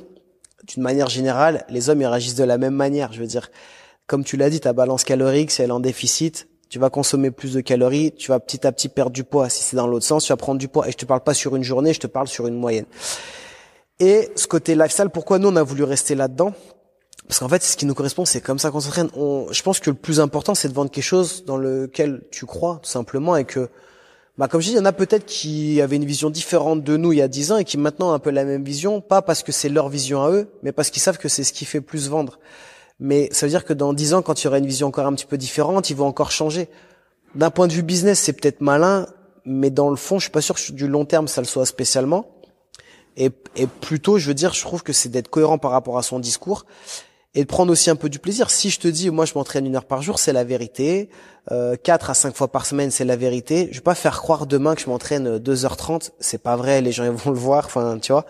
Je trouve que ça marcherait un certain temps, mais petit à petit, ça, ça, se voit et puis c'est voilà c'est vraiment pas notre notre objectif on va dire de, de mentir. Et pour finir il y a des choses où tu es obligé de prendre un peu des risques que ce soit sur le sur ce que tu dis tu vois par rapport au lifestyle machin. Il y a des gens qui étaient qui étaient pas d'accord avec nous. Nous au début on a beaucoup été critiqués aussi par les bodybuilders. Déjà pourquoi deux mecs de 80 kilos ont 100 000 abonnés YouTube quand des mecs qui font 120 kilos secs écorchés machin ils en ont 300 ils comprenaient pas tu vois. On leur disait mais c'est deux choses différentes. T'as un physique bien meilleur, t'as un compétiteur. On n'a jamais dit qu'on avait les plus beaux physiques euh, en, France, mais c'est deux choses différentes. Et moi, je leur donne cet exemple. Tu peux être le meilleur avocat du monde. Si personne n'a entendu parler de toi, t'auras zéro client. Par contre, un avocat peut-être meilleur, mais qui est meilleur en marketing, meilleur en communication, et qui sait peut-être aller vers le client, il aura peut-être 50 fois plus de clients. Mais c'est la même chose. Tu peux être très bon d'un point de vue physique, mais peut-être que ta vie de mm. bodybuilder, elle intéresse pas. Peut-être que tu retransmets mal les choses. Pourquoi il y a des chaînes YouTube, des fois, en deux mois, ils ont 300 000 abonnés? Parce que ils ont une personnalité, ils ont quelque chose qui fait que tout de suite les gens ils adhèrent. Et t'en as d'autres, malheureusement, il faut plus de temps. Ça veut pas dire qu'ils y arriveront pas, mais peut-être que des fois, il leur faut un peu de temps pour trouver leur clientèle, pour réussir aussi à correspondre un petit peu aux gens et puis à, être soi-même, etc. Et c'est un vrai travail. À partir de quand vous avez commencé à recevoir des, vraies critiques justement? Euh, Je suis toujours intéressé de, savoir le, point de bascule. Euh, est-ce que c'est vraiment corrélé au moment où vous avez eu beaucoup plus d'exposition, beaucoup plus de visibilité, notamment via YouTube, que là les critiques se sont fait euh, euh, beaucoup plus importantes, ou ça a été quelque ça a été un autre moment particulier? J'ai l'impression que là on n'en reçoit plus. Alors soit j'y fais plus attention, soit on n'en reçoit plus. Euh, en vrai, je trouve que la période, on va dire, où j'ai l'impression qu'on en avait le plus, c'était 2014-2015, où c'est là où ça montait le plus vite, et c'est peut-être là où on, en, y faisait encore un peu attention, parce que tu passes de 2 3 000 vues sur YouTube avec très peu de critiques parce que les premiers qui regardent, ils sont bienveillants, ils sont voilà. Ou mais en fait, tu commences à faire des vues à des gens où mm. c'est son pote par exemple qui va dire regarde ça j'aime bien et en fait lui il aime pas du tout. Mais des fois c'est physique, il aime pas ta gueule, il aime pas ta manière d'expliquer, il aime pas ton physique comme je dis, il va te dire mais j'ai un meilleur physique que lui, pourquoi lui il fait des vues, enfin tu vois. Il peut y avoir mille mille raisons il trouve que ce que tu dis c'est de la merde, c'est des conneries, ce que tu veux. Et donc en fait là, on a commencé un peu à prendre des critiques un peu plus virulentes. Notamment des fois, il y avait des mecs, ouais, sais où t'habites, moi j'habite à Lyon 8, je sais où t'habites à Lyon 8, je, je veux venir te voir et tout. Une fois ou deux, en fait, tu, tu te prends, ils avaient trouvé mon numéro. Tu te prends à répondre et dire, viens, je veux, viens, on va s'expliquer, machin. En fait, et je trouve cette personne sur Facebook et c'est un enfant de 14 ans, un, un, petit adolescent en obésité, tu vois, et je me suis dit, putain, je suis là, moi, chez moi, en train de discuter avec un enfant de 14 ans, qui malheureusement il viendra jamais. Pourquoi? Parce que quand t'es bien dans ta peau, t'as pas de soucis, on va dire. Tu vas pas aller t'amuser à aller critiquer qui que ce soit.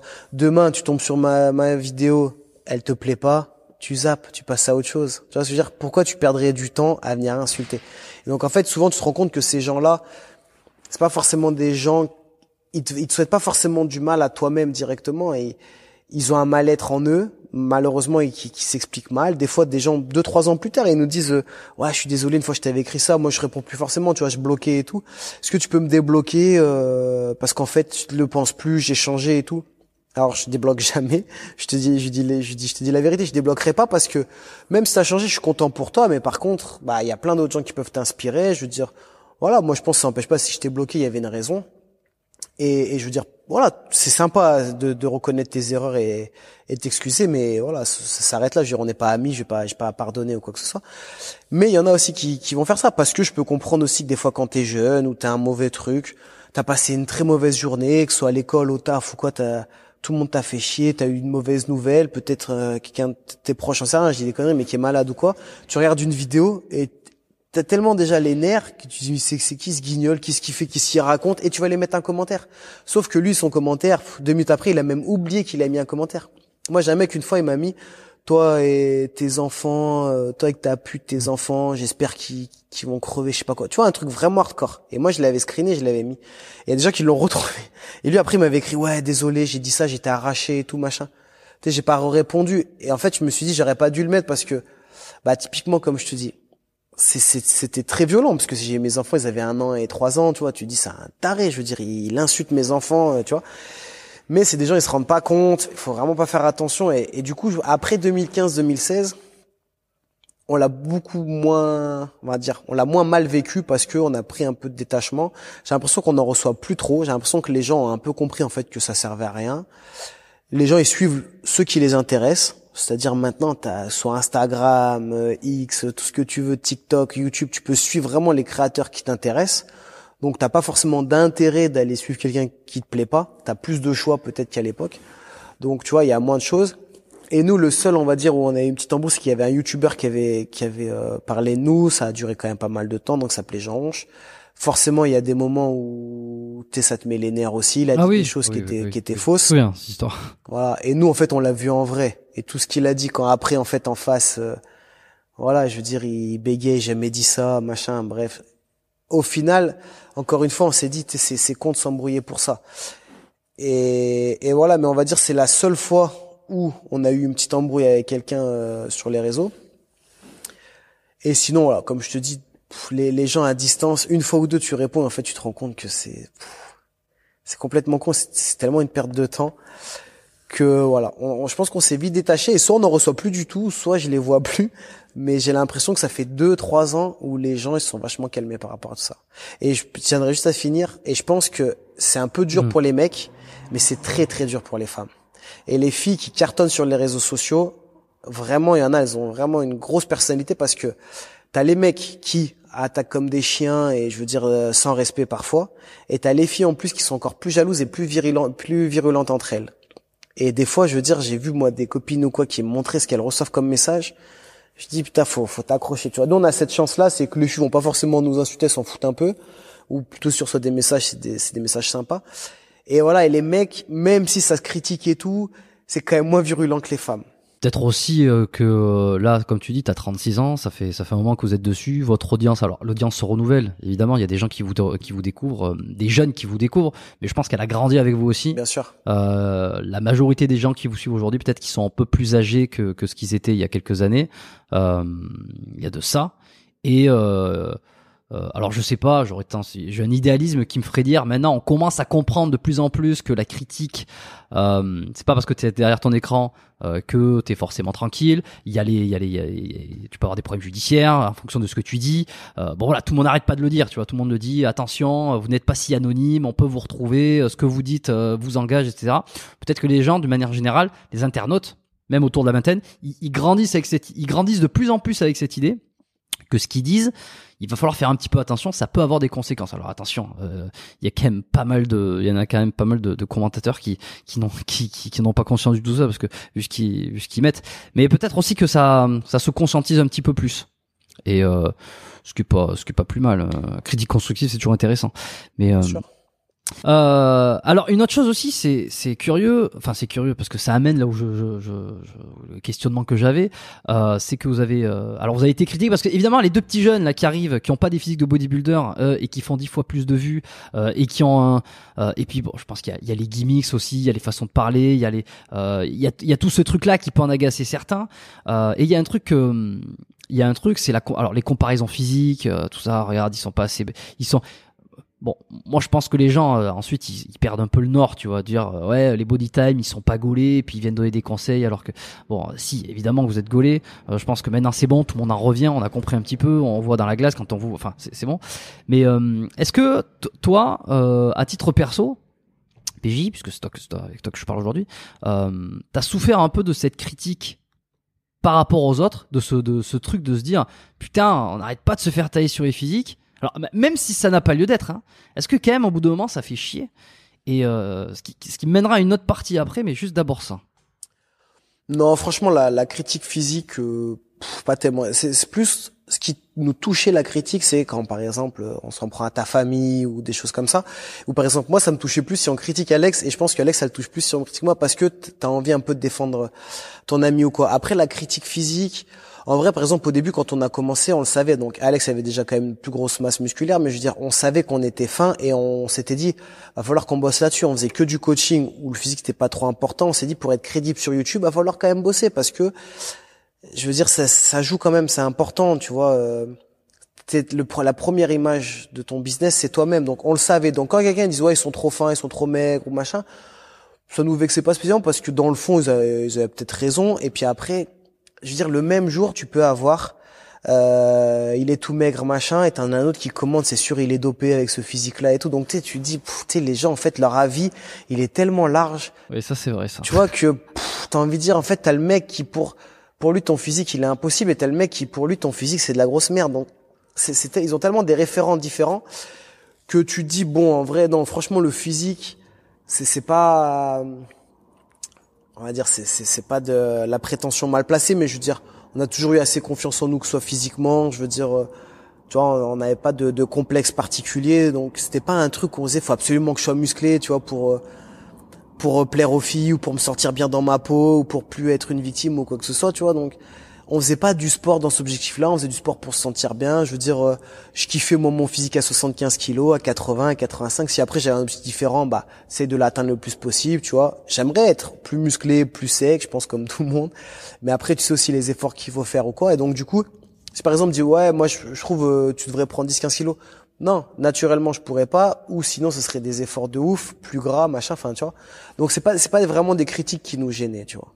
Ok, ok, intéressant. Et t'as as souffert entre guillemets de la comparaison avec euh, avec Alex, qui a un physique euh, euh, bah, qui, a de, qui, a, qui, a des proportions, tout le monde le disait, euh, tout le monde le dit, qui a des proportions extraordinaires. Il y, en a, il, y, a, il y en a qui ont fait des vidéos pour expliquer euh, effectivement, euh, si vous étiez dopé, si vous l'étiez, si vous l'étiez pas.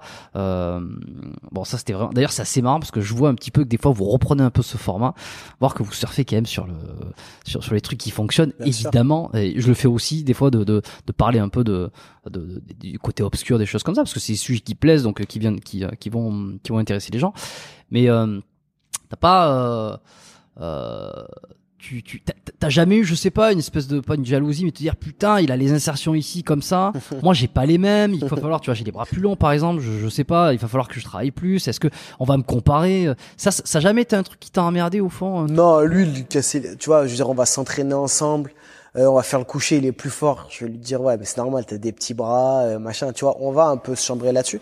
Après non, parce que bah déjà c'est mon ami, donc je veux dire, c'était pas, il y avait pas de jalousie ou quoi que ce soit. Enfin, tu vois, je me dirais pas, euh, je veux être comme lui ou tu vois, j'étais, j'étais content pour lui. Je suis content quand les gens ils me disent il a un super physique, ouais. Et moi, si je devais noter les physiques du fit game naturel, je veux dire, alors après, il y en a d'autres maintenant qui ont des très très bons physiques, mais surtout il y a quelques années où il y avait moins de, de concurrence, on va dire, il avait sûrement le meilleur physique, tu vois.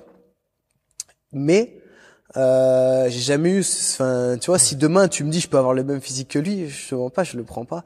Et c'est pas parce que euh, je préfère mon physique ou quoi, mais ouais, moi j'aime bien le mien. Euh, je suis un peu plus élancé, mais j'aime bien mon physique. Euh, je préfère, euh, je veux dire, il a, il a des gros abdos, mais je préfère mes insertions. Enfin, tu vois. Et je pense que c'est important c'est que chacun fait en fonction de ses qualités, chacun a aussi des défauts, tu vois. Comme tu dis, j'ai peut-être les bras plus longs, les bras plus fins et tout, mais ça va t'handicaper sur certains exos, ça va peut-être moins esthétique sur d'autres, mais sur certains trucs, bah c'est un avantage aussi, tu vois. Donc, je trouve c'est bien en fait, au lieu de vouloir absolument se rapprocher de quelqu'un, c'est aussi bien un peu de voir par rapport à ses points faibles, ses points forts. Et nous, ce qu'on a fait, tu vois, justement, c'est le train me. C'est pour que les gens s'entraînent. Si demain tu veux le même physique qu'Alex, tu pourras pas jouer sur la génétique tu pourras pas jouer, on va dire, sur tout côté héréditaire. La meilleure chose que tu peux faire, c'est t'entraîner comme lui, manger comme lui. Donc c'est ça le principe du trainisme. Et tu, on se rend compte qu'on on a les, la même vision de la musculation, mais on s'entraîne pas exactement pareil. Il a une certaine affinité par rapport à des exos. Il y a des choses qu'il aime faire que moi j'aime moins et inversement. Et c'est pour ça aussi que ce qui explique un peu, bah, forcément des fois des physiques différents. En plus, bien sûr, comme j'ai dit, de la génétique et le côté tout ce qui est héréditaire. Et, euh, et voilà. pour revenir sur le côté, non, il y a, y a pas de je pense pas, en tout cas, je me souviens pas avoir eu une jalousie ou comme je te dis, c'est plus je m'entraîne avec lui. Après, j'ai d'autres potes. Il y en a, et Radon, il est trop puissant, euh, tout ce qui est push, euh, pec, épaule, machin. Je vais avoir le seum quand on s'entraîne ensemble. Je vais avoir le seum parce qu'on a toujours un côté un peu euh, compétition, mais plus par rapport au perf que par rapport au physique, tu vois. Il fait 105 kilos, il est deux fois plus énorme que moi. Je me dis pas, j'aimerais avoir son physique.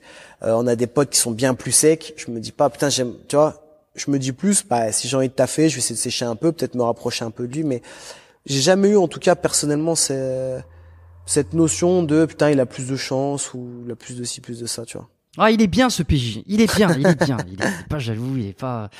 Non, non, mais si je dis ça, c'est parce que je pense qu'aussi, il y a, y un gros, et surtout dans ce milieu-là, euh, tu sais, j'en ai fait des épisodes sur sur le milieu de l'influence, de l'image, euh, avec ceux qui participent, ceux qui participent pas dedans. Enfin, et il y, a quand même un truc qui revient souvent. Euh, c'est euh, euh, le, désir de se montrer, le désir de plaire, c'est un moteur énorme pour beaucoup de gens qui s'exposent d'un point de vue physique, tu vois. Donc euh, c'est génial, tu vois. C'est quel moteur et bon, les moteurs sont pas toujours bons, mais tu sais, le moteur de l'ego, il te fait faire des conneries, mais il te fait faire de super trucs, tu vois. le moteur d'une jalousie, bon, ben c'est pas terrible au quotidien, par exemple, pour gérer une relation tu vois. Euh, par contre, euh, ça peut être très très puissant euh, pour aller chercher une grosse perf. Et, en même et, et, et la compétition est basée là-dessus, tu vois. La compétition est basée sur vouloir être le meilleur. Alors vous ne faites pas, vous faites pas de compétition de body, mais il y a quand même aussi une sorte de compétition quand tu es en compétition avec des tas et des tas de miniatures sur YouTube. Il y a ce truc de vouloir se dépasser. Donc tu vois, peu importe le moteur, mais si toi t'as pas celui-là, c'est super. Mais quel est quel a été ton moteur à toi dans ce cas-là? Pour développer ton physique. Il y a même eu un moment, tu vois, je me rappelle, euh, des, des, des, des youtubeurs euh, qui disaient, bah, tiens, là, PJ, par exemple, il a pris beaucoup de masse musculaire, il a progressé un peu de temps, euh, tiens, bah, ça serait, c'est, c'est un indice qui, qui dirait qu'il a utilisé des produits dopants. Bon, on va pas, je vais pas te demander dopé ou dopé, je, je, je, te répondrai. Je, suis hein. persuadé de la réponse, et puis, euh, et puis, et puis non mais on c'est bon c'est j'ai passé ces, ces trucs là je m'en fous. Euh, et, et je me doute que non. Et je tu vas me dire que non et de toute façon euh, j'en suis convaincu parce que je pense que vos physiques ils sont ils sont super euh, et qui sont pas ils représentent pas du tout des, des physiques euh, de, de, de, de personnes qui utilisent des produits dopants. Après voilà. Euh, mais donc, donc voilà, je, je, je, je, pars dans tous les sens aussi moi dans ce que je dis. Et donc euh, des youtubeurs disaient euh, bah, tiens il a il a bien progressé euh, PJ, donc il a sûrement utilisé ça parce que il a il a voulu rattraper un certain niveau qu'il n'avait pas pour se sentir euh, euh pour se sentir compétent, pour se, se sentir euh, convaincant de, de ce qu'il raconte, pour se sentir à la hauteur. Bon bref. Légitime, ouais ouais. Légitime, voilà, pardon, c'est le mot que je cherchais. Légitime. Donc, si toi, ça n'a pas été ce moteur-là, quel a été ton moteur et quel est toujours ton moteur pour continuer à t'entraîner, à t'entraîner sale? Il faut aller le chercher quelque part, ça. Alors c'est vrai je l'ai mal dit, c'est-à-dire pas c'est pas de la jalousie. Par contre, l'ego, même quand on dit ah, faut pas monter, faut pas pousser à ego lift, etc. Si, je t'avoue que nous on est quand même un peu comme ça. Tu peux pas le conseiller aux gens, mais comme je te dis, on va s'entraîner avec Alex. Il va prendre les 50, il va faire 8 reps. La série d'après, je vais essayer d'en faire 8 euh, ou 9, tu vois. Et lui, c'est la même chose. On sait quand même toujours un peu tirer, plus sur les perfs que physique. Il y a des fois, par exemple, on se voyait pas pendant 2-3 mois. Il revient, je vois cet enfoiré, il est plus sec, il a pris du volume. Je dis, oh, enculé, putain, tu t'es grave entraîné. Ça va me booster. Euh, après, il y a des et après il y a des exos par exemple il a toujours été pas mal plus fort. Tu vois il y a moins de compétition parce que je sais qu'il est beaucoup plus fort aux jambes par exemple. Donc tu vois quand il y a plus d'écart ça va moins me par contre tout ce qui est les push euh, tu vois le dos où on est un peu plus proche ça me fait plus chier tu vois s'il prend une petite distance. Et ça moi c'est valable avec Alex mais aussi avec d'autres potes avec qui on s'entraîne tu vois. On est toujours quand même un petit peu en compétition tirer vers l'eau comme je te dis si je vois Alex il a séché il a réussi à prendre un peu de masse il me dit ouais ça fait un mois et demi deux mois là je m'entraîne de ouf je mange bien. Ce qui fait actuellement là lui à Maurice cet enfoiré tu sais je veux dire je sais que je vais le revoir ça va me booster un peu. Je me dis attends, comment ça lui en ce moment il est au taquet et moi là j'ai un peu moins géré et tout. Mais quand je dis c'est c'est c'est un boost mais c'est pas de la jalousie à me dire j'aimerais avoir ce physique là non je me dis plus putain et lui c'est c'est donné je vais me donner moi aussi. Donc ça quand même ça ça sert. Et comme je te dis Alex mais aussi d'autres potes avec qui on s'entraîne tu vois il y en a qui sont plus forts il y en a qui sont plus secs. Et moi j'aime bien j'aime bien m'entraîner avec eux parce que ça me booste. Il y en a qui sont plus agiles il y en a ils font plus de muscle up enfin tu vois. Euh, il y en a dans d'autres sports ils sont meilleurs. J'aime bien m'entraîner avec ces gens là parce que ça me booste quand même euh, ça me booste quand même pas mal. Après d'autres moteurs nous, je te dis, en fait, on a, on était déjà sur YouTube. On part en Croatie avec Alex et, des amis. Je pense que c'est 2014. Et en fait, on croise un groupe d'Italiens. En, genre, ça partait en soirée, mais tes chemises ouvertes, chemises manches courtes, ouvertes. Franchement, bœuf. Mais si je te les montre maintenant, tu dis c'est des mecs, enfin, ils démarrent le fitness, tu vois. Mais pour 2014, nous on était un plus fin, tu vois, je sais pas, c'est des mecs te disent 1m80, 70, 72 kilos, mais assez sec, les abdos on s'est dit putain ça t'es quand même c'est stylé tu vois. C'est stylé. Je pense que nous d'un point de vue professionnel c'est intéressant. On sait s'entraîner. En plus on le fait pas assez tu vois. Je m'entraînais une à deux fois par semaine 30 minutes avant des coachings tu vois. C'était vraiment à l'arrache. Donc on se dit on sait s'entraîner. Viens on se laisse un an et on s'entraîne bien on mange bien tu vois. Et là on fait on fait quand même une bonne transfo tu vois physique. Après euh, moi je restais assez sec. Donc c'est vrai que le jour aussi où j'ai accepté d'être un peu moins sec bah tu prends plus de masse tu prends en performance. Il y a des gens qui vont dire ouais mais t'as pris vite sur un coup. Non, c'est pas vrai. C'est juste que tu compares. Je veux dire, mais je te mets pas une photo tous les jours. Des fois, tu mets des anciennes photos. Le coup d'après, tu mets les vraies. On a eu des progressions, je veux dire, euh, linéaires. Et après, une fois qu'on a atteint, on va dire, un niveau qui nous convenait, bah, notre lifestyle fait qu'on n'a pas été au-dessus. Il y aurait un cap, par exemple, pour avoir 3-4 kilos de plus de masse musculaire et 2-3 de gras en moins. Ce serait, pas dire le double d'effort, mais quasi. Toi, c'est toujours, t'obtiens 80% euh, des résultats et les 20 derniers sont beaucoup plus durs. Il faut quasi doubler l'effort. Enfin nous voilà c'est pas l'objectif encore une fois c'est un lifestyle c'est c'est différent tu vois. J'aimerais être un peu plus sec des fois on fait un peu d'effort un peu plus volumineux tu vois mais on sait aussi que des fois il y a des périodes bah tu vois typiquement on fait du wakeboard la semaine dernière je me suis un peu fait mal à l'épaule bah la semaine dernière je me suis aussi un peu moins entraîné tu vois parce que mais c'est pas pour ça que je vais me dire j'arrête tous les sports à côté parce que j'ai peur de me blesser. On va dire tant pis tu vois je préfère calmer deux semaines un peu euh, les exos de poussée etc mais au moins je me fais plaisir si je pars un week-end si euh, etc et donc, et l'autre grosse motivation, comme je dis, ça a été ça. C'était d'un point de vue professionnel. vraiment de se dire si on veut plus de crédibilité, bah c'est important quand même qu'on affiche des physiques un peu mieux. Euh, et la chance qu'on a eue, c'est que c'était aussi une époque où, comme je te dis, à l'époque, on va dire il y a 10 ans, t'avais pas besoin d'être énorme pour déjà en fait que les gens paraissent bien. Et nous, vu qu'on était sur un créneau vraiment lifestyle, c'était pas non plus l'objectif, tu vois. Comme je dis, c'est pas les bodybuilders qui vendent le plus de programmes. Les gens veulent pas forcément un physique comme ça énorme, encore moins il y a 10 ans. C'était même ça redevient un peu la mode à l'époque. Maintenant, à l'époque, c'était pas du tout le cas. Mhm. Et du coup, ouais, non, la motivation, ça a été professionnel et, et le kiff aussi, tout simplement de s'entraîner. Moi, je dis souvent, demain, euh, franchement, ça explose, on se fait racheter, euh, on fait d'autres métiers. Je continue de m'entraîner trois, quatre fois par semaine, 45 minutes, une heure, ce que je fais maintenant. Peut-être que je serai plus sur les réseaux. Je ne pas que moi. Ouais, ça fait partie de toi. Voilà, c'est pas mon kiff spécialement de devoir poster sur Instagram, sur YouTube. Ça me fait plaisir. C'est un métier qui me plaît. Je veux dire, mais si demain je dois faire un autre métier, je le ferai. Et, et, et j'ai pas besoin en fait qu'on me dise ah super ton physique, ah super machin. Tu vois, je le fais pas pour euh, pour la reconnaissance des autres. Je le fais aussi parce que je le kiffe je pense qu'Alex, il est comment? On kiffe être fort, tu vois? Là, on a commandé des grosses, grosses haltères, tu vois, jusqu'à 70 mm. kilos. Parce que moi, je pense que même si j'ai déjà 36 ans, j'ai envie de me challenger, j'ai envie de voir aussi jusqu'où je peux aller un peu physiquement. Et ça se passe par la musculation, mais aussi par d'autres choses. Alors, on n'a pas fait des Ironman, tu vois, mais on a fait, euh, on a déjà tenté le marathon. Euh, tu vois, ça fait plusieurs années même qu'on a fait ça. On a fait la, la montée du Mont Blanc, tu vois, on a tenté un combat en Thaïlande. Combat en Thaïlande, on a pu perdre 5-6 kilos chacun, tu vois d'un point de vue euh, physique, c'était pas l'idéal pour nous. On a fait une semaine de jeûne, on mange pas pendant une semaine, on perd 7 euh, kilos chacun, tu vois.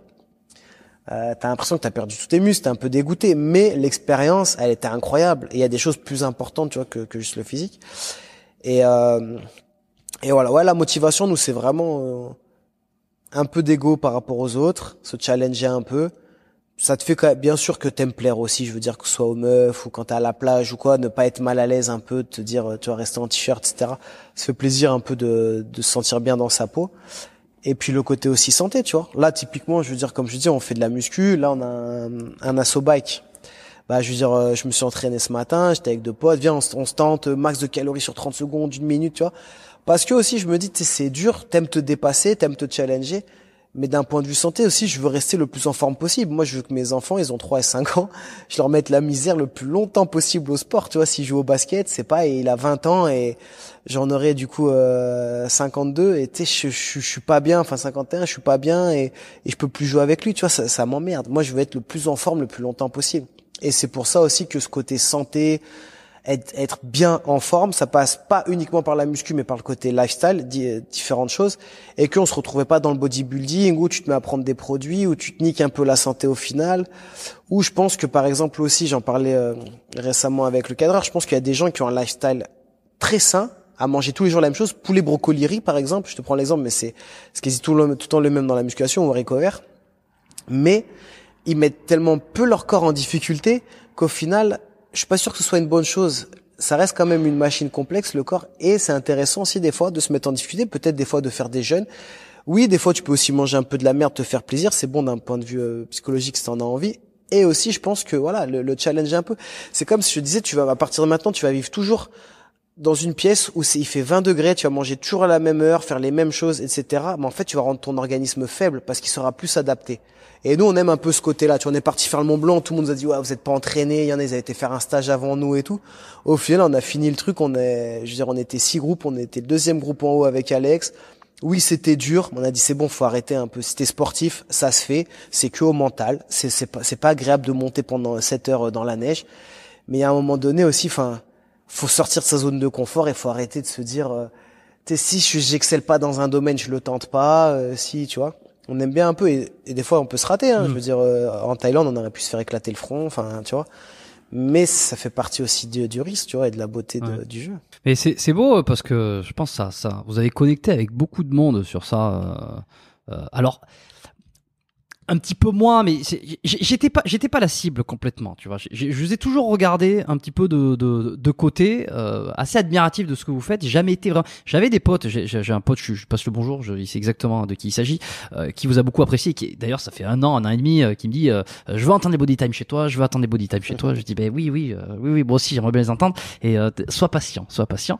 Et je pense ce truc de le Mont Blanc, euh, aller faire du, aller faire un combat, euh, aller faire un combat à Thaïlande de, de, de Muay Thai, euh, aller, aller sauter, euh, sauter en parachute ou à l'élastique, ou je sais pas, je crois que c'était une vidéo à un où vous aviez sauté euh, cette espèce de sauter, de saut en, à l'élastique, euh, je sais plus dans quel pays c'était. Enfin, ça fait rêver parce que je pense qu'il y en a beaucoup qui veulent s'identifier euh, au-delà du physique, s'identifier à, à ce que vous vivez, ce que le fitness vous permet de vivre aussi, parce que c'est en étant sur les réseaux, en vendant des programmes euh, et en le disant ouvertement que vous vous euh, vous financez aussi ce, ce mode de vie qui en inspire d'autres qui veulent peut-être justement commencer à travailler sur leur physique pour espérer avoir un lifestyle qui, qui, qui, qui va tendre vers ça, euh, ou peut-être pas se lancer ensuite en tant que coach. Bon bref, il y a ce truc où forcément euh, c'est énorme, tu vois. Je je sais pas dans quelle euh, je sais pas dans quelle branche ou dans quelle niche on peut faire autant d'expériences euh, physiques comme ça et rester quand même dans, dans l'univers du fitness, tu vois. Il y en a un qui commence à le faire de plus en plus, mais il est énorme. Euh, et j'en ai déjà parlé, c'est Inoxtag. Mais au final, lui, c'est vraiment un YouTuber à part entière. Il a rien à vendre. Il vend pas un programme, il vend pas, il vend pas une compétence, il vend pas quelque chose de particulier. Euh, mais il commence à le faire. Mais, mais finalement, euh, c'est ça, c'est que dans le fitness, vous avez été, euh, vous avez réussi à mêler ce, ce, ce truc-là, tu vois, pour refaire un pont par rapport à ce qu'on disait. Et, euh, et je pense que c'est ce qui, voilà, c'est ce qui a fait votre influence aussi. Nous, c'est vrai qu'on a beaucoup voulu tout de suite en fait partir sur d'autres choses. Tester, tester d'autres sports aussi. On avait une autre chaîne qui s'appelle Alex et PJ. On a 400 000 abonnés, un truc comme ça. Et on testait, on testait aussi d'autres sports. Ouais. Et c'est vrai qu'on l'a un peu arrêté, pas parce qu'on n'aimait pas ou quoi, mais parce que tout simplement on a eu deux enfants chacun, donc ça fait 5-6 ans maintenant où forcément on y a consacré moins de temps et tout, mais c'est toujours quelque chose en fait qui nous faisait kiffer. Tu vois, par exemple, Inoxtag, il a fait une semaine, je crois, tout seul sur une île déserte. Nous, c'est un projet qu'on avait depuis pas mal d'années aussi. On devait aller faire euh, Ouais. sur un truc à Tahiti avec des amis et tout, un peu en mode Colanta, tu vois, tout full filmé et tout. Tu vois, tout ça, moi, je trouve, et cette génération l'a bien compris. C'est ok, YouTube, c'est important, mais à la faire de l'argent, c'est important, mais à la fin, ça va être les souvenirs. Et quand tu arrives à cumuler les deux, c'est-à-dire que tu fais, tu passes des expériences de dingue. Inoxtag, il essaie de faire le- l'Everest. Euh, Tristan de Feu et Vang, il fait que des Ouais. expériences un peu de ouf comme ça et sa chaîne elle cartonne. Parce que tu arrives à cumuler des, c'est-à-dire que Mhm. si- si- il y a beaucoup de travail derrière, attention, mais si tu arrives à faire un truc qui te fait kiffer, des expériences de ouf et tout, et en plus à le rendre attractif pour les gens, bah c'est génial. Et après, comme tu l'as dit, c'est un business model qui est différent. C'est-à-dire, nous, on, a- on en avait parlé tout début un peu avec Thibaut InShape à l'époque, donc ça devait être 2014 ou 2015, où il avait déjà un peu plus d'abonnés que nous, mais c'était pas encore euh, Thibaut de maintenant. Il disait, mais je touche beaucoup plus les jeunes que vous et tout ça. Son cœur de cible, voilà, c'était à l'époque, je sais pas où il en est maintenant, mais plus les 13-17 et après les 8-12 ou quoi. Et lui, donc forcément, son business model, ça allait être moins de vendre des programmes. Nous, on a sorti des programmes à 300 euros en 2014. D'ailleurs, il y a plein de coachs qui s'étaient moqués de nous, qui maintenant font des programmes à 300 balles. Et bref, mais pour dire, c'est sûr que c'est pas quelqu'un qui a 14 ans qui va acheter un programme à 300 balles. Et on le savait. Et donc, nous, on s'est tout de suite orienté un peu là-dessus. C'est-à-dire, bien sûr, les vues sont importantes, la notoriété est importante, mais on voulait des gens qui avaient un pouvoir d'achat. On voulait des gens. Donc, tu as un discours qui est différent et ton business model est différent. Thibaut, j'ai toujours trouvé très malin et, et sa gestion, notamment via son père, est hyper intéressante. C'est que, par exemple, il va faire des agendas euh, scolaires. Et je pense que ça cartonne. Il a fait du textile pas trop cher, on va dire abordable, parce que tu sais que tu vends à des gens qui ont pas un gros pouvoir d'achat, tu vois. Donc tu cherches pas à aller la, à trouver la meilleure, meilleure matière, euh, bio, euh, machin, etc., en fibre de bambou. Nous, la première collection, on a été chercher, il y avait euh, que 60% euh, coton et 40% c'est du bambou, tu vois. Parce que on voulait proposer un truc un peu différent du marché, mais parce qu'aussi on s'adresse à une clientèle qui était un peu différente. Et je trouve que c'est deux business models complètement différents. Nous, YouTube, c'est une visibilité, on fait de l'argent avec la vente de programmes et par la suite de textiles. Lui, YouTube, c'est une visibilité, mais c'est surtout directement un revenu, tu vois, qui rentre. Je prends l'exemple l'exemple de Thibaut parce que je le connais pas mal et qu'on a qu'on a pas mal échangé là-dessus. Donc, je veux dire, c'est deux choses différentes. Et Inoxtag, c'est la même chose maintenant. Tu vois, ils vendent rien derrière. C'est vraiment directement YouTube qui lui crée son son revenu. Donc, c'est aussi via des placements de produits, etc. Donc, c'est deux choses vraiment euh, différentes. Et je veux dire, c'est pas un est mieux que l'autre. C'est juste, tu le sais et tu t'adresses pas forcément de la même manière après aux personnes. Euh, nous, on n'a jamais fait quasiment en fait de vidéos pour les adolescents. Tu vois, on a dû en faire une ou deux. On a plus de 1000 1000 vidéos sur la chaîne. Pourquoi? Parce que voilà, on sait que c'est pas le, la cible, c'est pas notre cible principale, tu vois. Et comment vous justifiez à l'époque les 300 euros pour un programme justement euh, Et comment vous les justifiez encore aujourd'hui? Puisque j'ai reg- j'ai regardé, c'est toujours, vous avez toujours le- le- la même tarification sur euh, sur Non, on est à 400 maintenant. sur pas tous, mais sur l'un de vos programmes que vous avez, euh, qui est Wolf, il me Ah, voilà, ils ont, ils ont monté. C'est normal, il y a l'inflation. Mais comment vous justifiez ce, ce tarif-là? Parce que là, tu, là, tu me le justifies, tu le justifies d'un point de vue euh, business model, un peu sur le, un peu économique, tu vois. Mais, mais sur les gens, comment tu justifies qu'un programme, je, je, te, je te pousse, ça fait exprès, hein, euh, un programme lifestyle où finalement c'est entraînement d'une heure, alors ça, très bien, mais avec des choses qui sont plus simples, avec une espèce de, euh, de flexibilité. Comment tu justifies les 300 euros? Et qu'est-ce que tu as répondu à toutes ces critiques de l'époque? Alors pour 2014, on avait déjà transformé pas mal de gens, mais c'est vrai qu'on n'avait pas euh, ces retours et ces feedbacks qu'on peut avoir maintenant. Mais comment était justifié le prix? C'est que 2014, on était les seuls à sortir un programme de transformation tout en vidéo sur 10 semaines avec une application. C'est-à-dire que maintenant, encore une fois, ça paraît logique. 2014, les applications, il n'y avait pas tant que ça. C'était hyper intuitif. Je veux dire, euh, pourquoi Apple cartonne à la base a beaucoup plus cartonné que les autres, c'est que pareil, c'était intuitif, c'était simple. Et ben nous l'app elle était hyper simple. T'arrivais jour 1, tu vas à la salle, t'avais tous tes exercices en vidéo, tu pouvais valider ta séance, etc. Et donc il y avait un vrai taf derrière. D'ailleurs, on était associé avec une grosse boîte allemande là-dessus. Il y avait, il y avait un vrai travail chose que je veux dire on n'avait pas de concurrent. Enfin clairement je veux dire en 2014 il y a personne qui proposait ça. Les gens proposaient des PDF des fois. On avait même pris nous pour voir un peu la concurrence sur des trucs américains ils t'envoyaient un Word. Je veux dire enfin t'allais payer 50 ou 60 dollars mais tu recevais un Word. Enfin tu vois ce que je veux dire? Donc non vraiment il y avait avait pas de concurrence. Quand t'avais une app c'était des dizaines de milliers d'euros d'investis et tout. C'est pour ça qu'on était associés parce que nous on n'avait pas le budget à ce moment-là. Et euh, et maintenant donc comme tu as dit, c'est 300 euros. Là, on a, les prix ont un peu augmenté à cause de, de l'inflation notamment. Mais pourquoi en fait euh, Déjà parce que maintenant, c'est les prix. Maintenant, c'est commun. Je veux dire, tous les coachs font la même chose. Alors que des fois, le le truc est bien moins intéressant. Moi, c'est ce que je dis. Compare à compare à qualité équivalente. C'est-à-dire, nous, nos e-books, ils sont à 20 balles. Tu vois, ils sont à 20 euros. Quand des fois, on me dit ouais, mais moi, c'est lui, le tel coach, c'est que 100 euros. Ouais, mais ce que lui te vend 100 euros, nous, on le vend 20 euros. Tu vois, donc c'est juste que nous, 300 euros, c'est la même chose. C'est que c'est, tu peux le suivre via l'application, c'est tout en vidéo. Tu as un vrai suivi, c'est-à-dire que tu as un groupe Facebook et Discord où tu peux répondre, on répond tous les jours dedans, etc. Donc tu as un vrai support. Tu sais pas faire ton squat, tu te filmes, tu le mets dans le groupe, on va dire attention à ci, ça, ça. Tu vois, donc c'est pas du coaching personnalisé, mais tu as quand même un vrai suivi qui est quand même un vrai plus. Et le fait que ce soit tout en vidéo, c'est optimisé maintenant de plus en plus où nous, on a fait un truc choisi parmi huit morphos. On sait que l'alimentation s'adapte, les entraînements s'adaptent par rapport à ton objectif et tout. Et encore une fois, alors c'est de la prétention, mais je pense qu'elle est justifiée. On n'a pas vraiment de concurrent, tu vois, sur notre programme Apollon, par exemple, on n'a pas vraiment de, de concurrent sur le marché parce que il y a un peu de coaching qui se font, etc. Mais sur le côté lifestyle, je pense qu'on est ceux qui avons le plus transformé de monde, on a le plus de recul là-dessus, et surtout des, des, des transformations avant-après, on en a des centaines quand les gens ils disent ouais moi mon méthode elle marche elle marche elle marche ils ont une page de vente qui est bien meilleure que la nôtre ils savent vendre leurs produits. Par contre derrière le contenu il est pourri. Parce que ils ont deux trois avant après deux trois personnes qui ont réussi à aller au bout mais comme je te dis les, je te fais manger euh, quasi rien et t'entraîner deux heures par jour tu vas te transformer mais le taux de réussite il est de combien? C'est ridicule. Nous on n'est pas à 100% on va pas se mentir il y a toujours des gens qui abandonnent qui arrêtent. Mais on est très très haut on est à plus de 90% parce que déjà ils ont la possibilité de le refaire aussi donc c'est un investissement que tu fais à vie et le programme que toi tu donnais au programme Wolf, qui pour de la sèche, c'est seulement sur un mois. C'est la même chose, tu vois. C'est et on a les mêmes les équivalences pour les femmes, mais on se rend compte vraiment que ça marche parce que on essaie d'inculquer un lifestyle. Et il y a des gens qui le font deux deux fois par an, tu vois, pour se remettre un petit coup de boost, mais le reste du temps, il reste quand même stable. Et là, c'est la chance qu'on a en fait. Nous, c'est que bien sûr qu'on cherche des nouveaux clients, mais quand les clients achètent chez nous, par exemple, quelqu'un qui a pris Wolf, c'est très souvent plus tard, quand il se met à aller en salle, il va nous prendre Apollon alors qu'ils pourraient aller voir la concurrence aussi, voir, mais parce que on se dit ils sont satisfaits par rapport au prix. Ça reste un budget, mais les gens ils sont satisfaits. Et pourquoi aussi il faut qu'il y ait un vrai coût financier, c'est que si c'est pas cher, pour les gens ça a pas de valeur et ils le font pas correctement. Et nous on veut des vraies transformations physiques, on veut que les gens ils aillent au bout. Et si tu achètes un truc 15-20 euh, balles, ce qui est par exemple avec nos e-books, bah en fait on a peu de transformation physique parce qu'en fait les gens ils, ils y mettent pas de la valeur dedans. Alors que t'as tes six séances pour ta semaine enfin tout est écrit t'as tes photos et tout pour tes exos. Mais ils y, ils y perçoivent moins de valeur et donc du coup en fait c'est un peu bon c'est pas grave si je le fais pas j'ai mis 20 balles. Quand tu mets 300 euros dans le programme Apollo 400 euros maintenant t'inquiète pas que tu oublies pas que t'as mis 400 balles et tu te fais une vraie transformation physique. Et donc c'est un vrai engagement. Et les gens puis des fois au bout de 10 jours nous disent ouais mm je sais pas de résultat ou quoi. Bon, déjà c'est un peu au bout de 10 jours, mais je veux dire, par exemple, on annule, on rembourse, ça arrive deux fois dans l'année, tu vois.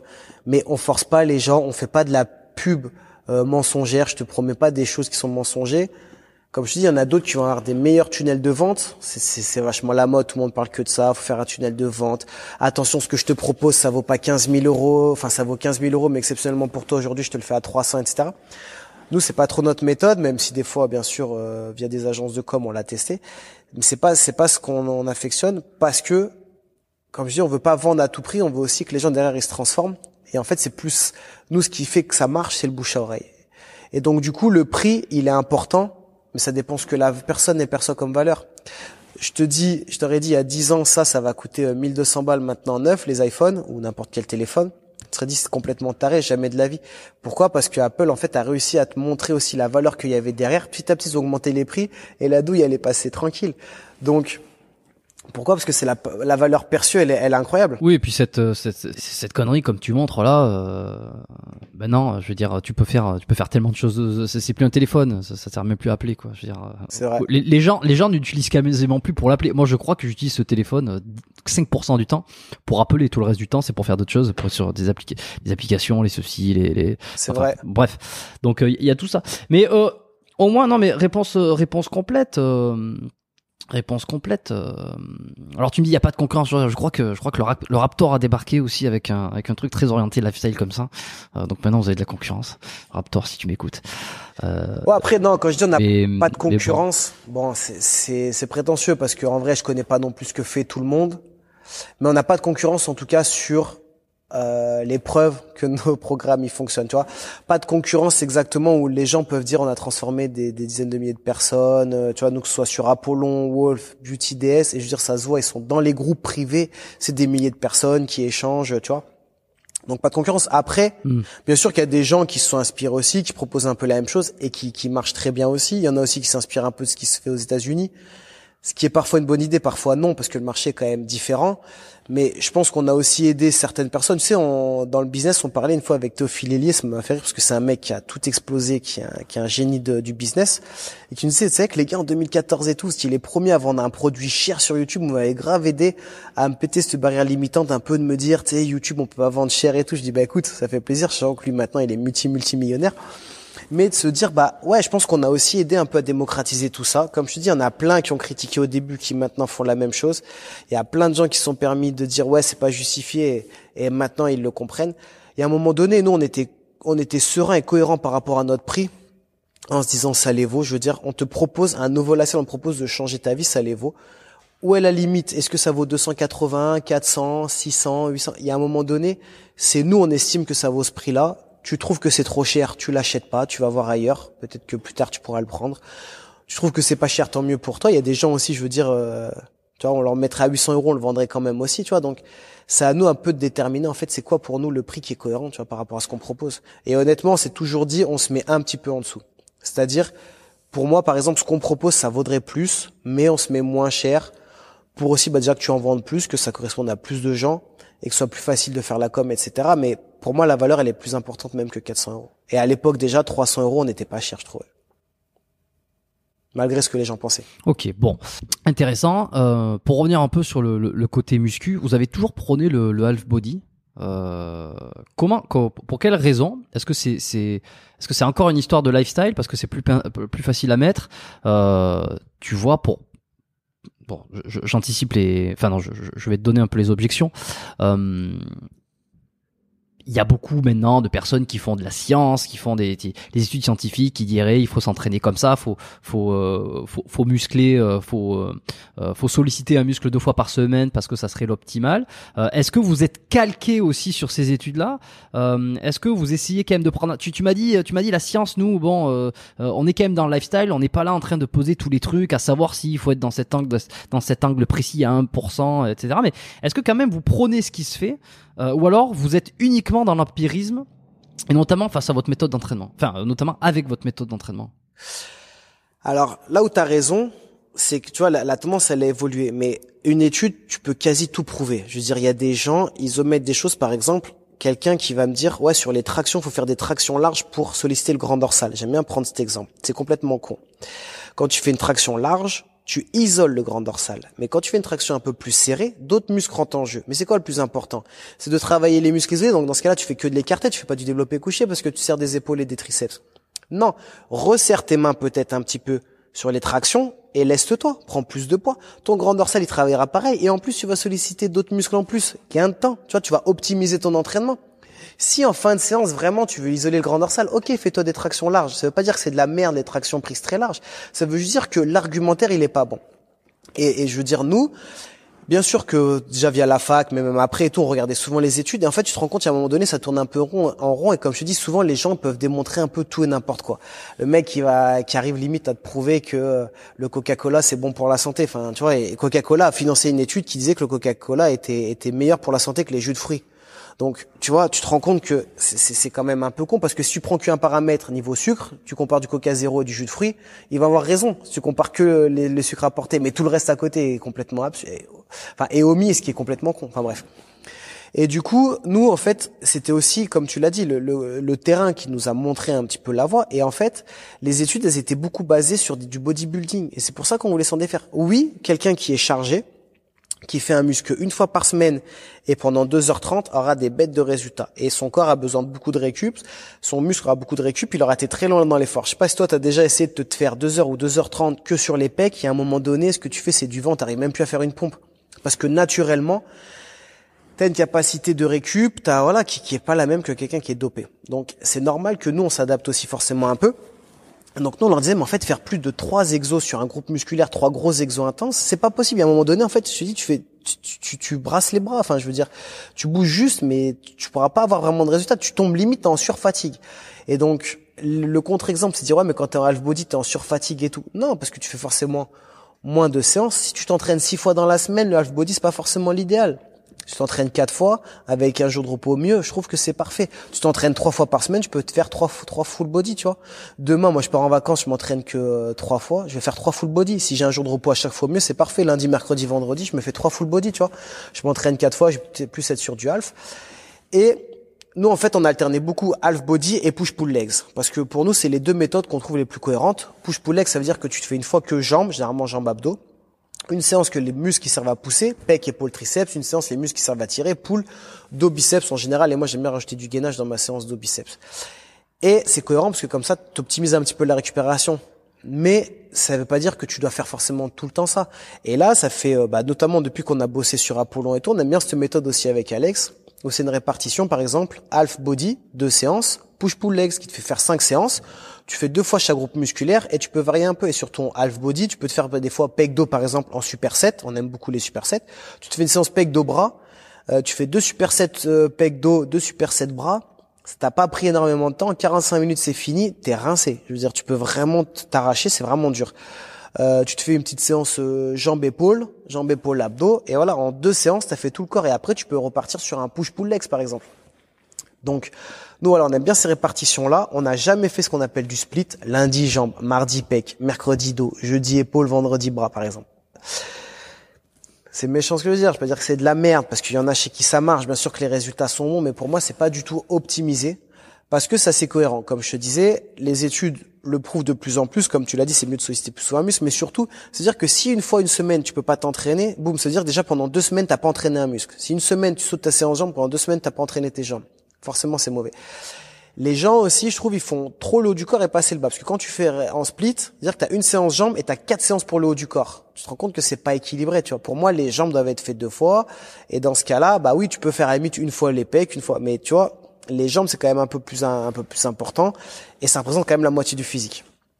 Ensuite, euh, comme je disais, tu peux pas aller assez loin dans l'effort naturellement. Donc, tu rentres en fait plus dans de l'endurance musculaire, ce qui est souvent loin, un peu plus éloigné de l'objectif qui est de la prise de masse. Donc faire comme ça trop d'exercices sur un groupe musculaire, pour moi je trouve c'est contre-productif. Et dernier point, c'est ce que tu as dit, c'est que gros, bah, plus tu sollicites un muscle, plus il va avoir tendance à réagir. Et tu sais que en 48 heures, 72 heures, grand max, ça fait beaucoup d'excentriques, d'iso quoi, ton muscle aura, aura récupéré. Donc ça, ça peut être le moment de le retravailler. Tu vois, ça peut être intéressant. Et comme tu disais, nous on aime bien le half body. Il y a des périodes où moi je vais être en half body, il y a des périodes où je vais plus être sur du push pull legs. Là sur novembre, je vais être en avec euh, une méthode un peu plate nef où tu mets aussi de l'excentrique, de l'isométrique. Tu sais que c'est quand même très contraignant et que ça crée quand même pas mal de courbatures, la récup est un peu plus longue. Bah je vais pas le faire en half body parce que tu sais que si tu t'entraînes le lundi, tu fais les jambes du squat en iso excentrique, le mercredi tu pourras pas faire, c'est impossible, tu pourras pas trop taper les jambes. Donc dans ce cas-là, tu te mets en push pull legs où tu sais que tu as au minimum 72 heures de récup. Ta deuxième séance jambes, tu vas faire des exos un petit peu différents aussi pour pas forcément être quand même sous sur les mêmes angles et surtout pas retravailler par exemple ça spécialement des courbatures ou quoi. Et, euh, et moi je trouve que c'est ce qui est le plus efficient et le plus efficace. Demain par contre, je dois coacher quelqu'un qui s'entraîne sept fois par jour, par semaine, j'allais dire par jour, sept fois par semaine, plus euh, qui est capable tous les matins de se taper une heure tiers d'eau, c'est un objectif bodybuilding, même si je le prendrai pas spécialement en coaching parce que je pense pas être le meilleur, c'est différent. Peut-être qu'on fera du split parce que son objectif c'est de passer deux heures à la salle, sûrement il sera chargé. Et là, c'est complètement différent et, tu rentres dans d'autres objectifs et surtout une autre manière de de répartir. Par contre, un mec qui veut s'entraîner quatre à six fois, ou même trois à six fois, on va dire par semaine, oui, half body, full body, si tu t'entraînes trois fois, euh, push pull legs, c'est le meilleur. Six fois, tu pourrais passer sur du split, comme je dis, mais ça veut dire qu'il faudrait jamais rater une séance. Et honnêtement, encore une fois, si tu es naturel, pour moi, c'est pas c'est pas la meilleure répartition parce que tu socialites une fois ton muscle dans la semaine et, et c'est pas le plus cohérent. Ok, ok, ben le, le, discours est rodé, euh, mais je dis pas ça en, me moquant. Hein. Je dis ça, c'est parce que effectivement, euh, ça fait partie aussi des, des, choses que vous avez en tête et que vous et que vous euh, et que vous que vous dites depuis depuis des années et des, des peut-être des des, des, réponses que vous donnez à des questions qu'on vous a posées plusieurs fois. Mais c'est intéressant. Je pense à un autre duo. Alors je sais pas à quel point si vous êtes en contact, en, en, en amitié ou pas, mais euh, qui euh, Antoine et Nevin de Bayesian, qui eux sont orientés. Alors surtout Nevin, je, je, je, je passe un petit coucou à Nevin qui est ici, on se voit de temps en temps euh, à Bali, euh, très orienté. Et d'ailleurs, je renvoie à l'épisode que j'ai fait avec lui, euh, qui est sorti probablement dans les très récemment là, euh, au moment où, où, cet épisode euh, sortira sortira. justement, la science de l'entraînement, très à cheval sur les études, savoir interpréter les études, savoir rassembler les études. Il explique un petit peu tout ça dans le podcast qu'on a fait. Et, et puis j'en profite pour lui demander un petit peu qu'est-ce qui est à jour dans l'entraînement, qu'est-ce qui est à jour dans la nutrition en termes de, en termes de science, en, en termes d'études, en termes de données. et donc eux, ils sont très là-dedans pour coacher et évidemment par rapport à leur, formation, j'en fais pas plus de la pub que ça. Euh, Est-ce que vous de votre côté, euh, vous n'êtes pas branché, euh, je veux dire, vous avez jamais été perçu comme des euh, euh, comme des, des, rats de labo, c'est un peu péjoratif. Ce sont pas des rats de labo, mais c'est très orienté vers les données, à essayer de comprendre, à essayer de dans la, dans la science, dans les études. mais néanmoins, est-ce que vous, vous essayez quand même de rester, de, de, de garder euh, un œil sur ce qui se fait Est-ce que vous, vous regardez des études? Est-ce que vous avez des coachs euh, qui se tiennent au courant de ce qui sort? Évidemment, il y a peut-être pas des des révolutions, tu vois, c'est pas on a, on, va peut-être pas apprendre que euh, qu'il faut s'entraîner complètement différemment, mais des petites des petites améliorations par-ci par-là. Est-ce que vous vous tenez au courant ou vous considérez aujourd'hui que que c'est pas la peine d'aller autant dans le détail dans tout ce qui sort? Voilà, pour faire simple. Alors pas la peine d'aller dans le détail, je le pense. Après, bien sûr, on se tient en courant. Comme tu l'as dit, franchement, il euh, n'y a pas vraiment de grande révolution, mais il y a toujours des petites choses qui te font un peu t'adapter l'entraînement, euh, varier un petit peu. Par exemple, avant, j'ai l'impression il y a quelques années, on variait un petit peu moins les exercices, tu vois. On se rend compte, notamment avec certains courants comme le CrossFit, comme euh, que c'est intéressant aussi de, de varier certains mouvements, tu vois, que chose qu'on faisait pas forcément il y a, y a, une accentuation qui s'est faite aussi un petit peu plus, je trouve, sur le côté vraiment un gainage, important d'avoir un, un, corps, un, un, tronc central vraiment fort, qu'il y a dix ans, c'était, pas dire c'était moins la mode, c'est un peu con de dire ça, mais tu vois, les gens insistaient un peu moins là-dessus, le transfert de force, etc. Donc, bien sûr qu'il y, y, a des courants. Après, comme je t'ai dit, euh, typiquement, voilà, ce que, ce que tu viens de dire, par exemple, Antoine, moi, je le suis sur Insta, je regarde régulièrement ce qu'ils ce qu'ils font et tout, j'aime bien, mais c'est pas, comme je te dis, les études, on les prend pas au pied de la lettre avec Alex, je pense, parce que tout simplement, il y a beaucoup de choses qui peuvent se contredire. Ça reste des études souvent sur, peu de personnes. Et pour moi, le gros défaut, c'est que souvent les gens dans les études, c'est pas des gens qui s'arrachent en musculation. Et donc du coup, ça peut tout et vouloir rien dire parce que si tu prends 10 personnes, t'en as 5, tu leur fais faire un truc et 5 différents, mais les 5 là, la plupart s'arrachent et les 5 autres non, ça va complètement changer. Pour moi, vraiment, il y a une vraie différence dans l'intensité que tu mets. C'est pour ça que nous, on dit vaut mieux s'entraîner moins longtemps, mais avec une grosse intensité. Et j'ai envie de dire, peu importe un peu la méthode que tu vas utiliser, si tu, utilises, tu mets une grosse intensité, si tu vas loin dans l'effort, tu auras des résultats. C'est la différence, mais dans tous les sports, ceux qui s'entraînent vraiment dur, qui vont loin, euh, celui qui veut faire un marathon, mais quand il court, euh, il a deux doigts de vomir, il s'arrache, à l'entraînement, sa course, ce sera bien plus simple que le mec qui a été un peu cool. Et comme je te dis, on s'est beaucoup entraîné, mais avec des abonnés ou quoi, des fois, je veux dire, le mec qui venait, je lui dis, tu prends combien en alter Je prends 30 kilos. Il devait faire 8 reps, à 8, il s'arrête, j'ai l'impression qu'il a fait une série d'échauffes. Au final, il arrive à faire ses 3 fois 8 à 40 kilos. Je dis, mais t'imagines? C'est-à-dire que jusqu'à présent, toutes tes séries d'entraînement que t'as fait au coucher, aux haltères, c'est comme si c'était que des séries d'échauffes toute ta vie, en fait. Je dis, tu t'es jamais mis à l'échec. Tu t'es jamais mis en difficulté d'aller loin. T'as jamais forcé, tu vois.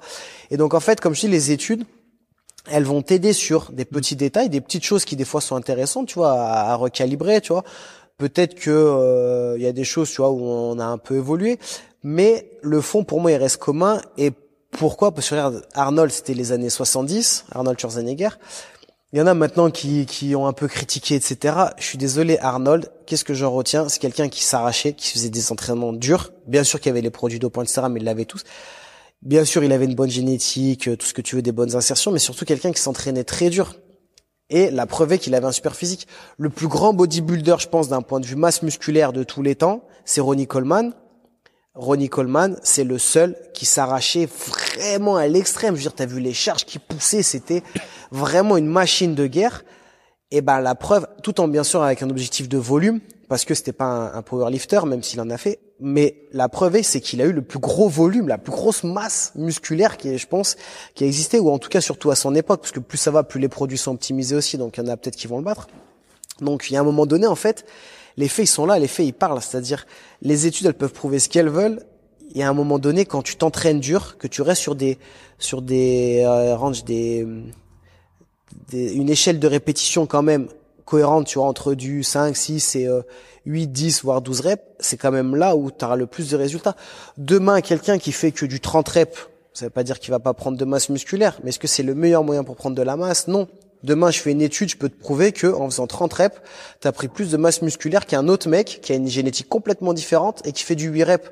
Ouais, mais est-ce que en faisant du 8 reps, il s'est réellement arraché? Est-ce que la génétique est pas complètement différente? Est-ce qu'il mangeait bien? Enfin, tu vois, une étude, pour moi, le problème, c'est que souvent, ça omet plein de facteurs et du coup, bah, c'est compliqué dans, dans vrai, de, vraiment tirer en fait euh, une, une, conclusion en fait qui est, qui est vraiment intéressante.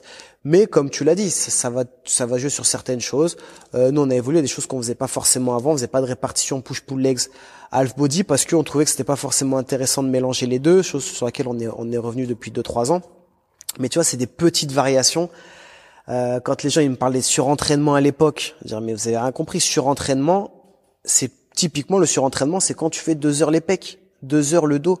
Là, pour moi, tu finis en surentraînement où en fait ton corps, il y a un moment donné, ton muscle, il est épuisé, tu tombes en endurance musculaire et tu catabolises bien plus que ce que tu vas créer comme muscle. Par contre, s'entraîner deux fois par semaine sur un groupe musculaire, non, t'es pas en surentraînement. Arrêtez un peu, on aimait bien dire, arrêtez un peu ce côté fragile où, ouais, faut que si j'ai pas dormi mes 10 heures, que j'ai pas mon shaker, que j'ai pas arrêté un peu ce que je disais tout à l'heure, en fait, à vouloir trop une vie euh, parfaite, mais en fait, tu, tu tombes un peu dans le côté fragile.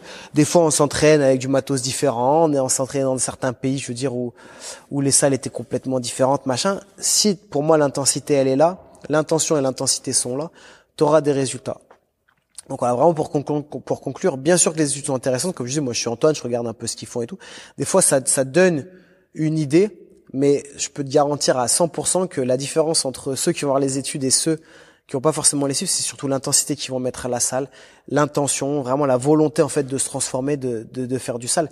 Et ça, c'est valable peu importe le niveau. Il y a des gens, ils débutent, ils mettent une intensité de ouf, et en fait, ils vont se transformer hyper vite. Et il y en a en fait, souvent ceux qui n'ont pas fait de sport dans leur jeunesse ou qui, qui aiment tout simplement pas se faire mal, ils peuvent faire ce qu'ils veulent il va avoir beaucoup plus de mal à se transformer, il va falloir beaucoup plus de temps et pourtant ils feront les bons exos, le bon le bon le bon nombre de répétitions, de séries, ils auront un programme qui est parfait mais ils n'arriveront pas à aller. Et c'est pour ça que nous dans les programmes qu'on vend, on insiste vraiment là-dessus. C'est le, le, point le plus important, c'est l'intensité. Arrêtez de croire, ouais, mais je vais tomber en surfatigue ou quoi. Le jour où tu es en surfatigue, franchement, c'est que vraiment tu t'es arraché, que tu es vraiment une machine de guerre, que tu t'es entraîné 1h30, six fois dans la semaine comme personne, enfin, tu vois ça arrive jamais. Je veux dire, je vois jamais personne à la salle où je me dis, oh putain, lui, c'est, incroyable ce qu'il fait, tu vois. T'as une personne dans la salle, on va dire, ou deux, où tu te dis vraiment, c'est des mecs qui s'arrachent, mais c'est tout. La plupart du temps. Et moi, le premier aussi, on tombe tous dans de la facilité de temps en temps. Ou voilà, des fois, tu fais des exos et tu te dis, bon, en vrai, celui-là, je l'ai fait un peu vite fait, tu vois. Et c'est pour ça aussi, pour finir, que je trouve que 80% de ta séance, elle Mm. compte sur tes 20 premières minutes. Pourquoi? Parce que, par exemple, si on fait une séance jambes, si pour moi tu te fais 4 séries, 3 à 4 séries de squat, même 3 des fois ça suffit, ou vraiment tu vas loin dans l'effort, tu vas peut-être enchaîner avec un deuxième exo, de la presse ou du hack squat ou voilà ou des fentes bulgares ou quoi, où tu t'arraches. Vraiment, je te parle aller loin dans l'effort, vraiment de buter. Ça t'a pris 20 minutes. Pour moi, tu as fait 80% de ta séance et 80% de tes résultats. Et les 40 minutes suivantes, ça va être pour aller chercher ces 20, aller à 30% restants où tu vas aller cibler un peu différemment, tu vas aller peut-être toucher certaines fibres que t'as pas trop touchées, peut-être cibler un peu plus les fessiers, etc. Mais le plus important, c'est le début. Et on avait même fait une méthode avec Alex qui s'appelle le HIT, mais pas avec deux I, H-I-T. C'est pas euh, high interval training, hein, c'est vraiment juste une série par groupe musculaire en full body trois fois par semaine. Tu prends une force de ouf.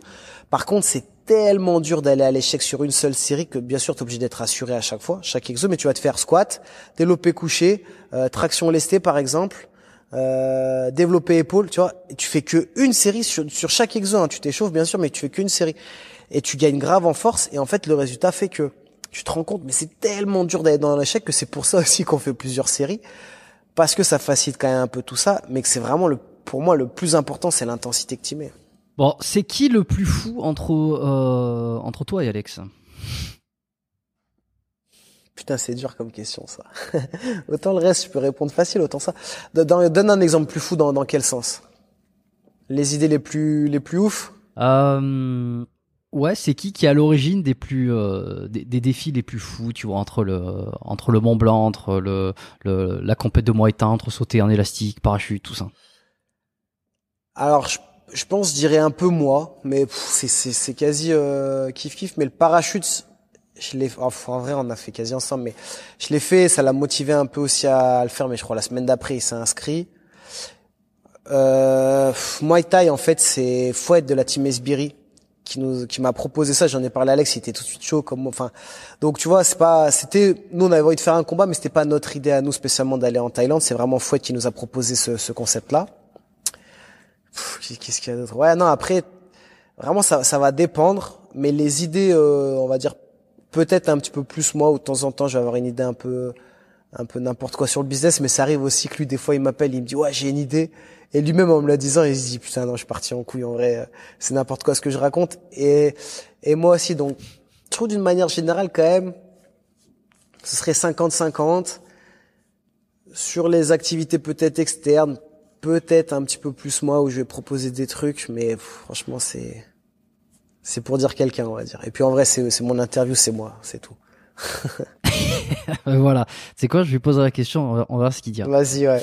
Euh, bon, bah écoute, super. Euh, je, suis, je, je suis assez content. Euh, on a quand même fait le tour des, des choses les plus importantes, euh, selon moi, euh, selon de ce que j'avais envie de parler. euh, et, euh, et voilà, donc j'ai trouvé ça intéressant. Je tiens, j'espère, tu, tu vas me, tu, je compte sur toi, PJ, pour mettre en contact avec Alex, euh, parce que je n'ai pas son, je n'ai pas son contact, je n'ai pas son numéro. On a, j'ai pas échangé avec lui euh, pour faire un épisode avec lui. Et je pense qu'il y aura deux trois questions que je lui poserai qui ressembleront à ce que je t'ai demandé aujourd'hui pour avoir un peu son Ouais, carrément. son, son avis, sa perception, et euh, je trouve ça toujours intéressant. On, on va finir euh, par les trois questions habituelles euh, que j'aime bien poser à la fin des épisodes, qui sont assez rapides. Enfin, en tout cas, c'est toi qui vas choisir si elles sont rapides ou pas, si tu vas développer ou pas les, les réponses.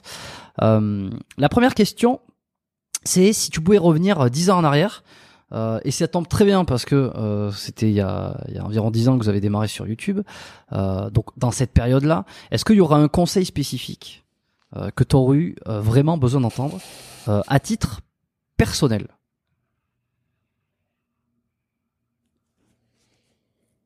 Ça, c'est dur. Hmm, un conseil spécifique. Pff, franchement, non. À toi-même. Donne-moi des, ils répondent quoi les gens? Parce que je te mens pas que j'ai pas, j'ai pas beaucoup de regrets. Tu vois, euh, je regrette pas des choses qu'on ait faites ou je me dis pas on aurait dû faire ci, on aurait dû faire ça. On avait de l'ambition, tu vois. Je vais donner une anecdote, mais on était dans le business ensemble, tu vois, et quand on fait le réveil ensemble 2011-2012 avec Alex, financièrement, je te mens pas, on galérait, tu vois, c'était quand même les débuts et même si on faisait un peu de coaching et tout, c'était encore un peu compliqué. On se disait ouais, 2012, l'année du flouze. Alors peut-être que les plus jeunes ils savent pas ce que c'est, mais le flouze c'est l'argent, tu vois, et donc on rigolait comme ça et tout. Bon, 2012, on gagnait un peu de sous, tu vois, ça, ça se passe mieux, mais on fait le réveil en 2012-2013, on se dit vas-y 2013 l'année du PES. Et en fait, on se faisait toujours ce objectif. Et pour nous, pff, 2018 ou 2020, on aurait été mais richissime, tu vois, parce que ça partait bien, ça montait. Et donc, si là je prends du recul, on n'a pas atteint les objectifs qu'on aurait pu se donner, mais en même temps j'ai zéro regret parce que on, a tellement kiffé. Et puis, comme on dit, je veux dire, c'est bien d'avoir des objectifs euh, complètement démesurés, mais si tu les atteins pas, enfin entre guillemets c'est pas grave on a toujours ces objectifs là tu vois. Avant 30 ans je voulais absolument avoir ma Ferrari enfin tu vois je me voyais. Il y en a qui ont réussi je veux dire il y a des gens qui arrivent à, partir de zéro et, à l'avoir tu vois. Nous ça n'a pas été le cas mais en même temps j'ai zéro regret et c'est pas de l'envie par rapport à certains parce qu'on a vraiment kiffé et on est toujours resté euh, dans un domaine qui nous fait plaisir tu vois on a un métier qui nous plaît etc mais non le, le truc que le conseil peut-être que je pourrais donner ce serait plus et encore comme je dis ça ça a pas duré longtemps c'est ne perds pas trop de temps avec la vie de, de, certaines personnes, tu vois, les minorités surtout. Parce que tu sais que tu vas peut-être plaire à 95%, mais il y aura toujours 5%, peut-être 10% sur certaines vidéos, de gens qui vont, qui vont te, te critiquer, etc. Perds pas trop de temps. Parce qu'en fait, focus sur l'essentiel, c'est toi, ton business, les gens qui t'apprécient et ta famille, etc., qui t'aiment. Et pas forcément perdre trop d'énergie sur ces personnes-là. Et il nous a fallu forcément, mais j'ai envie de dire comme tout le monde, mais une ou deux années où voilà tu perds un petit peu de temps des fois comme j'expliquais tout à l'heure à répondre pour rien à tu vas te coucher putain lui il t'énerve machin alors qu'en vrai tu le connais pas tu vas jamais le voir et te dire moi tu t'en fous tu vois. Voilà ce serait peut-être la seule chose où où j'aurais aimé peut-être un peu faire les choses différentes. D'accord. Une petite interrogation intermédiaire que j'ai avant la deuxième question euh, c'est est-ce que tu penses que Body Time euh, pourrait euh, exister de la manière dont ça existe aujourd'hui si vous démarriez en 2023 ou 2024 Ouais, je pense. Je pense qu'on trouverait toujours des choses un peu... Euh... Contexte différent. Ouais, complètement différent le contexte. Je pense qu'on trouverait des choses différentes. Et comme je t'ai dit, il faut pas vouloir être comme quelqu'un d'autre. Euh, j'ai 36, Alex, 35. On va pas les toucher maintenant les ados. C'est pas méchant, mais les ados ils ont rien à foutre d'avoir le même lifestyle que nous. On a deux enfants, etc. Et on a su aussi s'adapter un petit peu à ça parce que bah ta clientèle change et surtout ton, ton cœur de cible peut évoluer, a vieilli aussi avec nous, tu vois, donc faut proposer aussi des choses différentes, à des prix peut-être différents. Euh, nous, ce qu'ils aiment bien aussi maintenant les gens, c'est de voir que tu as un lifestyle malgré tes enfants et tout. Donc je pense qu'on insisterait encore plus là-dessus. Je pense qu'on partirait là-dessus. On chercherait pas à faire comme Thibaut InShape, comme euh, Rudy, comme Enzo Fukra ou, ou, Alex Levent. On chercherait vraiment plus à prendre notre angle à nous, tu vois. Et euh, ce qu'on fait à l'heure actuelle, un peu de la même manière et après pour se démarquer. Tu sais, des fois, c'est comme on disait, vaut mieux, pour moi, ma vision et par rapport à notre business model, je préfère avoir 10 000 abonnés sur YouTube et faire 10 000 euros qu'avoir un million d'abonnés sur YouTube et faire 5 000 euros, tu vois, parce que notre business model, il fait comme ça, on ne gagne pas via YouTube. Donc, je pense qu'on arriverait tout de suite quand même à vendre aussi des programmes. Il y a plein de gens qui ont pas de chaîne ou peu d'abonnés sur YouTube, des coachs et qui vendent très bien quand même sur les réseaux et tout. Donc, je pense que notre métier, on arriverait quand même à bien vendre et j'ose espérer, en tout cas, sûrement même sur YouTube, on arriverait à accrocher une certaine clientèle. C'est vrai qu'il y a un truc euh, beaucoup sur dans, dans, dans l'imitation euh, quand on a des quand on a des mentors ou quand on a on, voit des gens qui nous ont inspirés euh, et c'est souvent dix ans en arrière tu vois. Euh, et quand on a envie de démarrer un projet on, on, voit certains que ça soit sur YouTube que ça soit en business ou quoi que ce soit d'essayer d'imiter complètement ce que le ce que le modèle faisait il y a dix ans en se disant mais s'il l'a fait je peux le faire. Donc je vais je vais essayer de, de, de, de perpétuer ce modèle et d'essayer de, de faire exactement ce qu'il a fait et souvent, ça ne marche pas parce qu'en fait, ce qui a été possible il y a dix ans n'est plus possible aujourd'hui parce que aujourd'hui, euh, et ça c'est un truc que je répète très souvent ici, euh, c'est ne, tous ceux qui veulent être coach ne postez pas, ne postez plus des vidéos YouTube sur comment prendre des bras, comment entraîner les, les, les épaules, comment ça marchera plus, c'est, c'est inondé de contenu là-dessus. Et si tu dis oui mais regarde moi je veux faire exactement comme Body Time, tu vois par exemple deux jeunes là qui, qui, qui écouteraient ou deux moins jeunes ils diraient je veux faire comme Body Time, donc il faut que je commence, il faut que je fasse comme eux. À l'époque ils ont fait ça, ils ont fait ça, mais si tu fais ça aujourd'hui euh, ça va pas du tout prendre. Et moi, j'ai regardé un peu en préparant l'épisode. Il y a, il y a, il y a, il y a 8-9 ans, les vidéos que vous faisiez qui étaient euh, des titres euh, très simples, mais, mais, mais qui aujourd'hui, on voit que ça, qui, qui faisait du, 400, qui ont fait 400, du 500 000 vues. C'est hallucinant sur euh, comment bien s'entraîner sur des tractions, des choses comme ça. Ça, aujourd'hui, c'est plus possible. C'est vraiment plus possible. Tu fais ce, ce même contenu si t'es personne, ça ne marchera pas. Et donc, et, et c'est un espèce de deuil, et je le vois à titre perso, euh, pas dans les, podcasts, mais dans des projets que j'ai de, manière parallèle, il y a une espèce de deuil de se dire, c'est dur, je ne pourrais pas répéter ce que mon modèle, euh, ce que la personne que je prends comme modèle a fait, parce qu'on n'est pas dans le même contexte et j'aurais beau me battre et essayer de faire comme cette personne l'a fait parce qu'elle a réussi grâce à ça. C'était une époque, c'était un contexte et tu veux répéter ça, ça marchera pas. Et non, il va falloir s'adapter, il va falloir faire les choses différemment. Donc c'est une espèce de voilà, une espèce de deuil, mais que tu es obligé de faire à un moment donné si tu veux que les choses fonctionnent. Exactement. Euh, et ce qui m'amène justement ben, très très naturellement sur ma sur ma deuxième question, euh, qui est est-ce que vous ou toi plutôt euh, PJ directement, est-ce que t'as as eu un t'as eu un modèle ou un mentor à qui t'as envie de que, que t'as envie de Je dis Alex et tu lui diras bien qu'il répond PJ dans son interview, ok? Non, donc euh, je note. Non, donc un modèle ou un mentor. Nous sur YouTube, pas spécialement parce que il y avait personne qui était spécial. Même, je veux dire, on regardait aux États-Unis et tout, c'était Mike Chang. D'ailleurs, euh, tu sais, Alex Levent, il avait pas mal tourné avec lui et tout, qui était le plus connu. Donc, on regardait quand même un peu ce qu'il faisait. On aimait bien parce qu'il avait ce côté un peu lifestyle et tout. Et donc, on, aimait bien, mais sans dire que ce soit un modèle ou, ou quoi. On est, on aimait bien. Euh, non, franchement, sur YouTube, c'était pas ouf. En, on regardait au tout début, on regardait beaucoup. C'était, ça s'appelait Body Rock. C'était euh, donc c'était pas sur YouTube, c'était vraiment sur leur site à eux. C'était des gens de l'est. Alors, je sais plus, c'était des Roumains ou des Bulgares ou, ou, ou Ukrainiens, mais voilà, des, des, une chaîne de l'est où c'était des nanas hyper fit et franchement leur exo était intéressant, des mecs bien taillés et tout. Donc on regardait un peu ce qu'ils faisaient et, et, voilà, on aimait un peu ce côté aussi, bah justement lifestyle qu'ils avaient et puis démocratiser un peu des exos un peu qui sortent de l'ordinaire. C'est pas toujours que du squat. Tu peux faire des variantes tu peux faire du squat frontal tu peux faire des machins une jambe tu peux voilà, varier un petit peu tout ça. Et sinon euh, hors fitness muscu bah moi je suis ici du basket donc euh, moi j'ai toujours euh, kiffé Michael Jordan Kobe Bryant. C'était un peu mes idoles quand j'étais plus jeune. Et la culture américaine où j'aime bien un peu ce côté décomplexé euh, où les gens sont assez prétentieux mais c'est pas mal vu euh, la prétention, elle n'est pas confondue avec, euh, tu vois, le narcissisme ou ce genre de choses. Donc, j'aimais bien un peu ce côté, tu vois, comme ça, euh, anglo-saxon. Ça veut pas dire que c'est une mauvaise chose en France, mais je trouve qu'on est quand même, on a quand même une culture qui est assez différente. Et donc, du coup, voilà, moi, c'est des gens qui m'inspiraient où en fait, ils avaient confiance en eux et ils étaient prêts. Ils arrivaient à un match NBA. c'est qui le meilleur joueur NBA C'est moi. Tu, tu fais ça en France. Tony Parker, il a essayé une fois de faire ça en France. Les gens, ils sont choqués. Hmm. Ouais, mais il a raison. Enfin, je veux dire, euh, Cristiano Ronaldo, c'était qui le meilleur joueur de foot? Il disait, bah, c'était moi. Bah, il a raison. Et les gens, ouais, ça se dit pas, mais il a raison. Enfin, je veux dire, et si lui il le pense pas, qui va le penser pour lui? Enfin, tu vois. Donc euh, voilà, moi c'est plus, ça m'avait inspiré un peu ça, ce côté, cette culture. Et après, euh, ouais, donc comme je dis, fitness muscu, YouTube, c'était pas forcément. On suivait un peu des Lazar Angelov à l'époque, Sergi Constance, mais c'était des gars bodybuildés quand même. Donc, si tu veux, on on les suivait parce que en, vrai c'était les plus grands, les plus connus on va dire dans, notre milieu, mais déjà ils faisaient pas des vidéos YouTube, c'était voilà, c'est des très gros physiques bodybuildés, mais ils avaient pas une personnalité spécialement intéressante en dehors, tu vois, on, les connaissait pas, ils faisaient pas de vidéos ou quoi. Donc non, il n'y a pas eu vraiment de de personnes en fait qui, nous a donné vraiment un, un, guide, on va dire, que ce soit sur YouTube ou, ou dans le fitness. Ouais. Bon, est-ce que tu as un bouquin? À me recommander euh, un truc que tu as vu récemment ou un livre qui t'a marqué, que tu as envie de balancer? Euh, Récemment, voilà, je suis en train de lire La semaine de 4 heures. C'est Alex qui l'avait acheté, j'essaie de, je lui ai piqué, il le sait pas d'ailleurs. Il était, il était temps.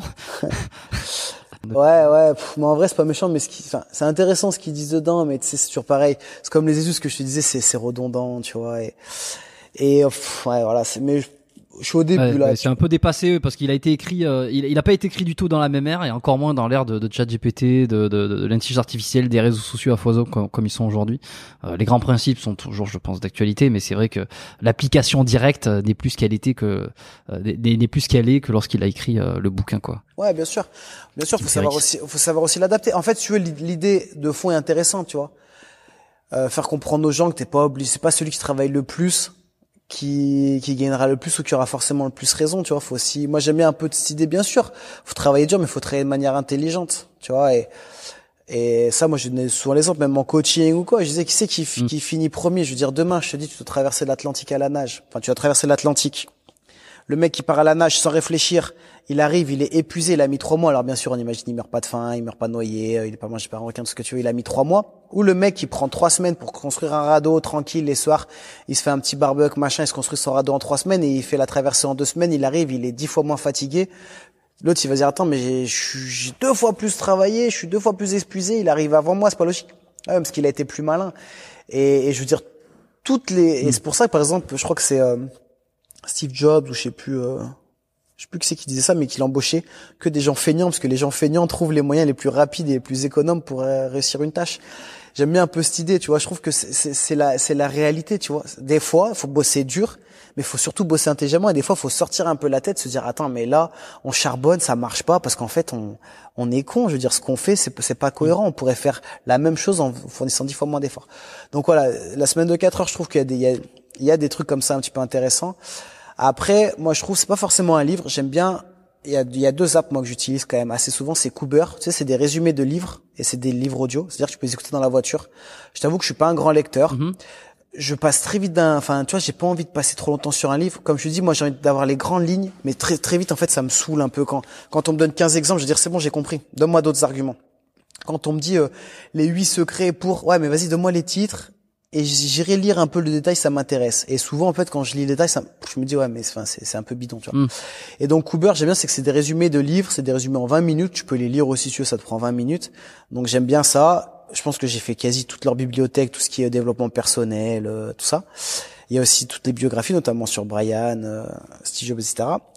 Et euh, je regarde beaucoup Gaia, qui est sur, euh, qui est un peu le Netflix, mais euh, des vidéos un peu plus engagées sur des sujets un petit peu différents des fois même je me surprends à regarder des trucs qui ont, qui ont rien à voir avec ce que ce qui m'intéresse, mais t'apprends toujours un peu quelque chose. Après en livre, je suis pas un grand lecteur. Là, je lis aussi le livre de Tammy Cabage. Ça fait un moment en fait, je le lis un peu, je le reprends. Je sais pas si tu connais Tammy Cabage qui est très bon dans la bourse. Oh. Donc sur de l'analyse, euh, de l'analyse technique, en fait sur le Ouais, training, je- voilà, je je lis un petit peu. Et, euh, et là, j'ai un projet aussi où je dois pas mal euh, réviser. l'art du trading, euh, son premier bouquin. Ouais, exactement, c'est celui-là que je lis, ouais. En fait, j'avais lu, moi, euh, Agir, Mm. qui est un autre livre à lui, où dedans, en fait, il parlait de nous, donc j'étais rentré un peu en contact avec Mhm. lui, etc. Et c'est comme ça, après, que qu'on a un peu changé. Ouais, j'ai pris son autre bouquin.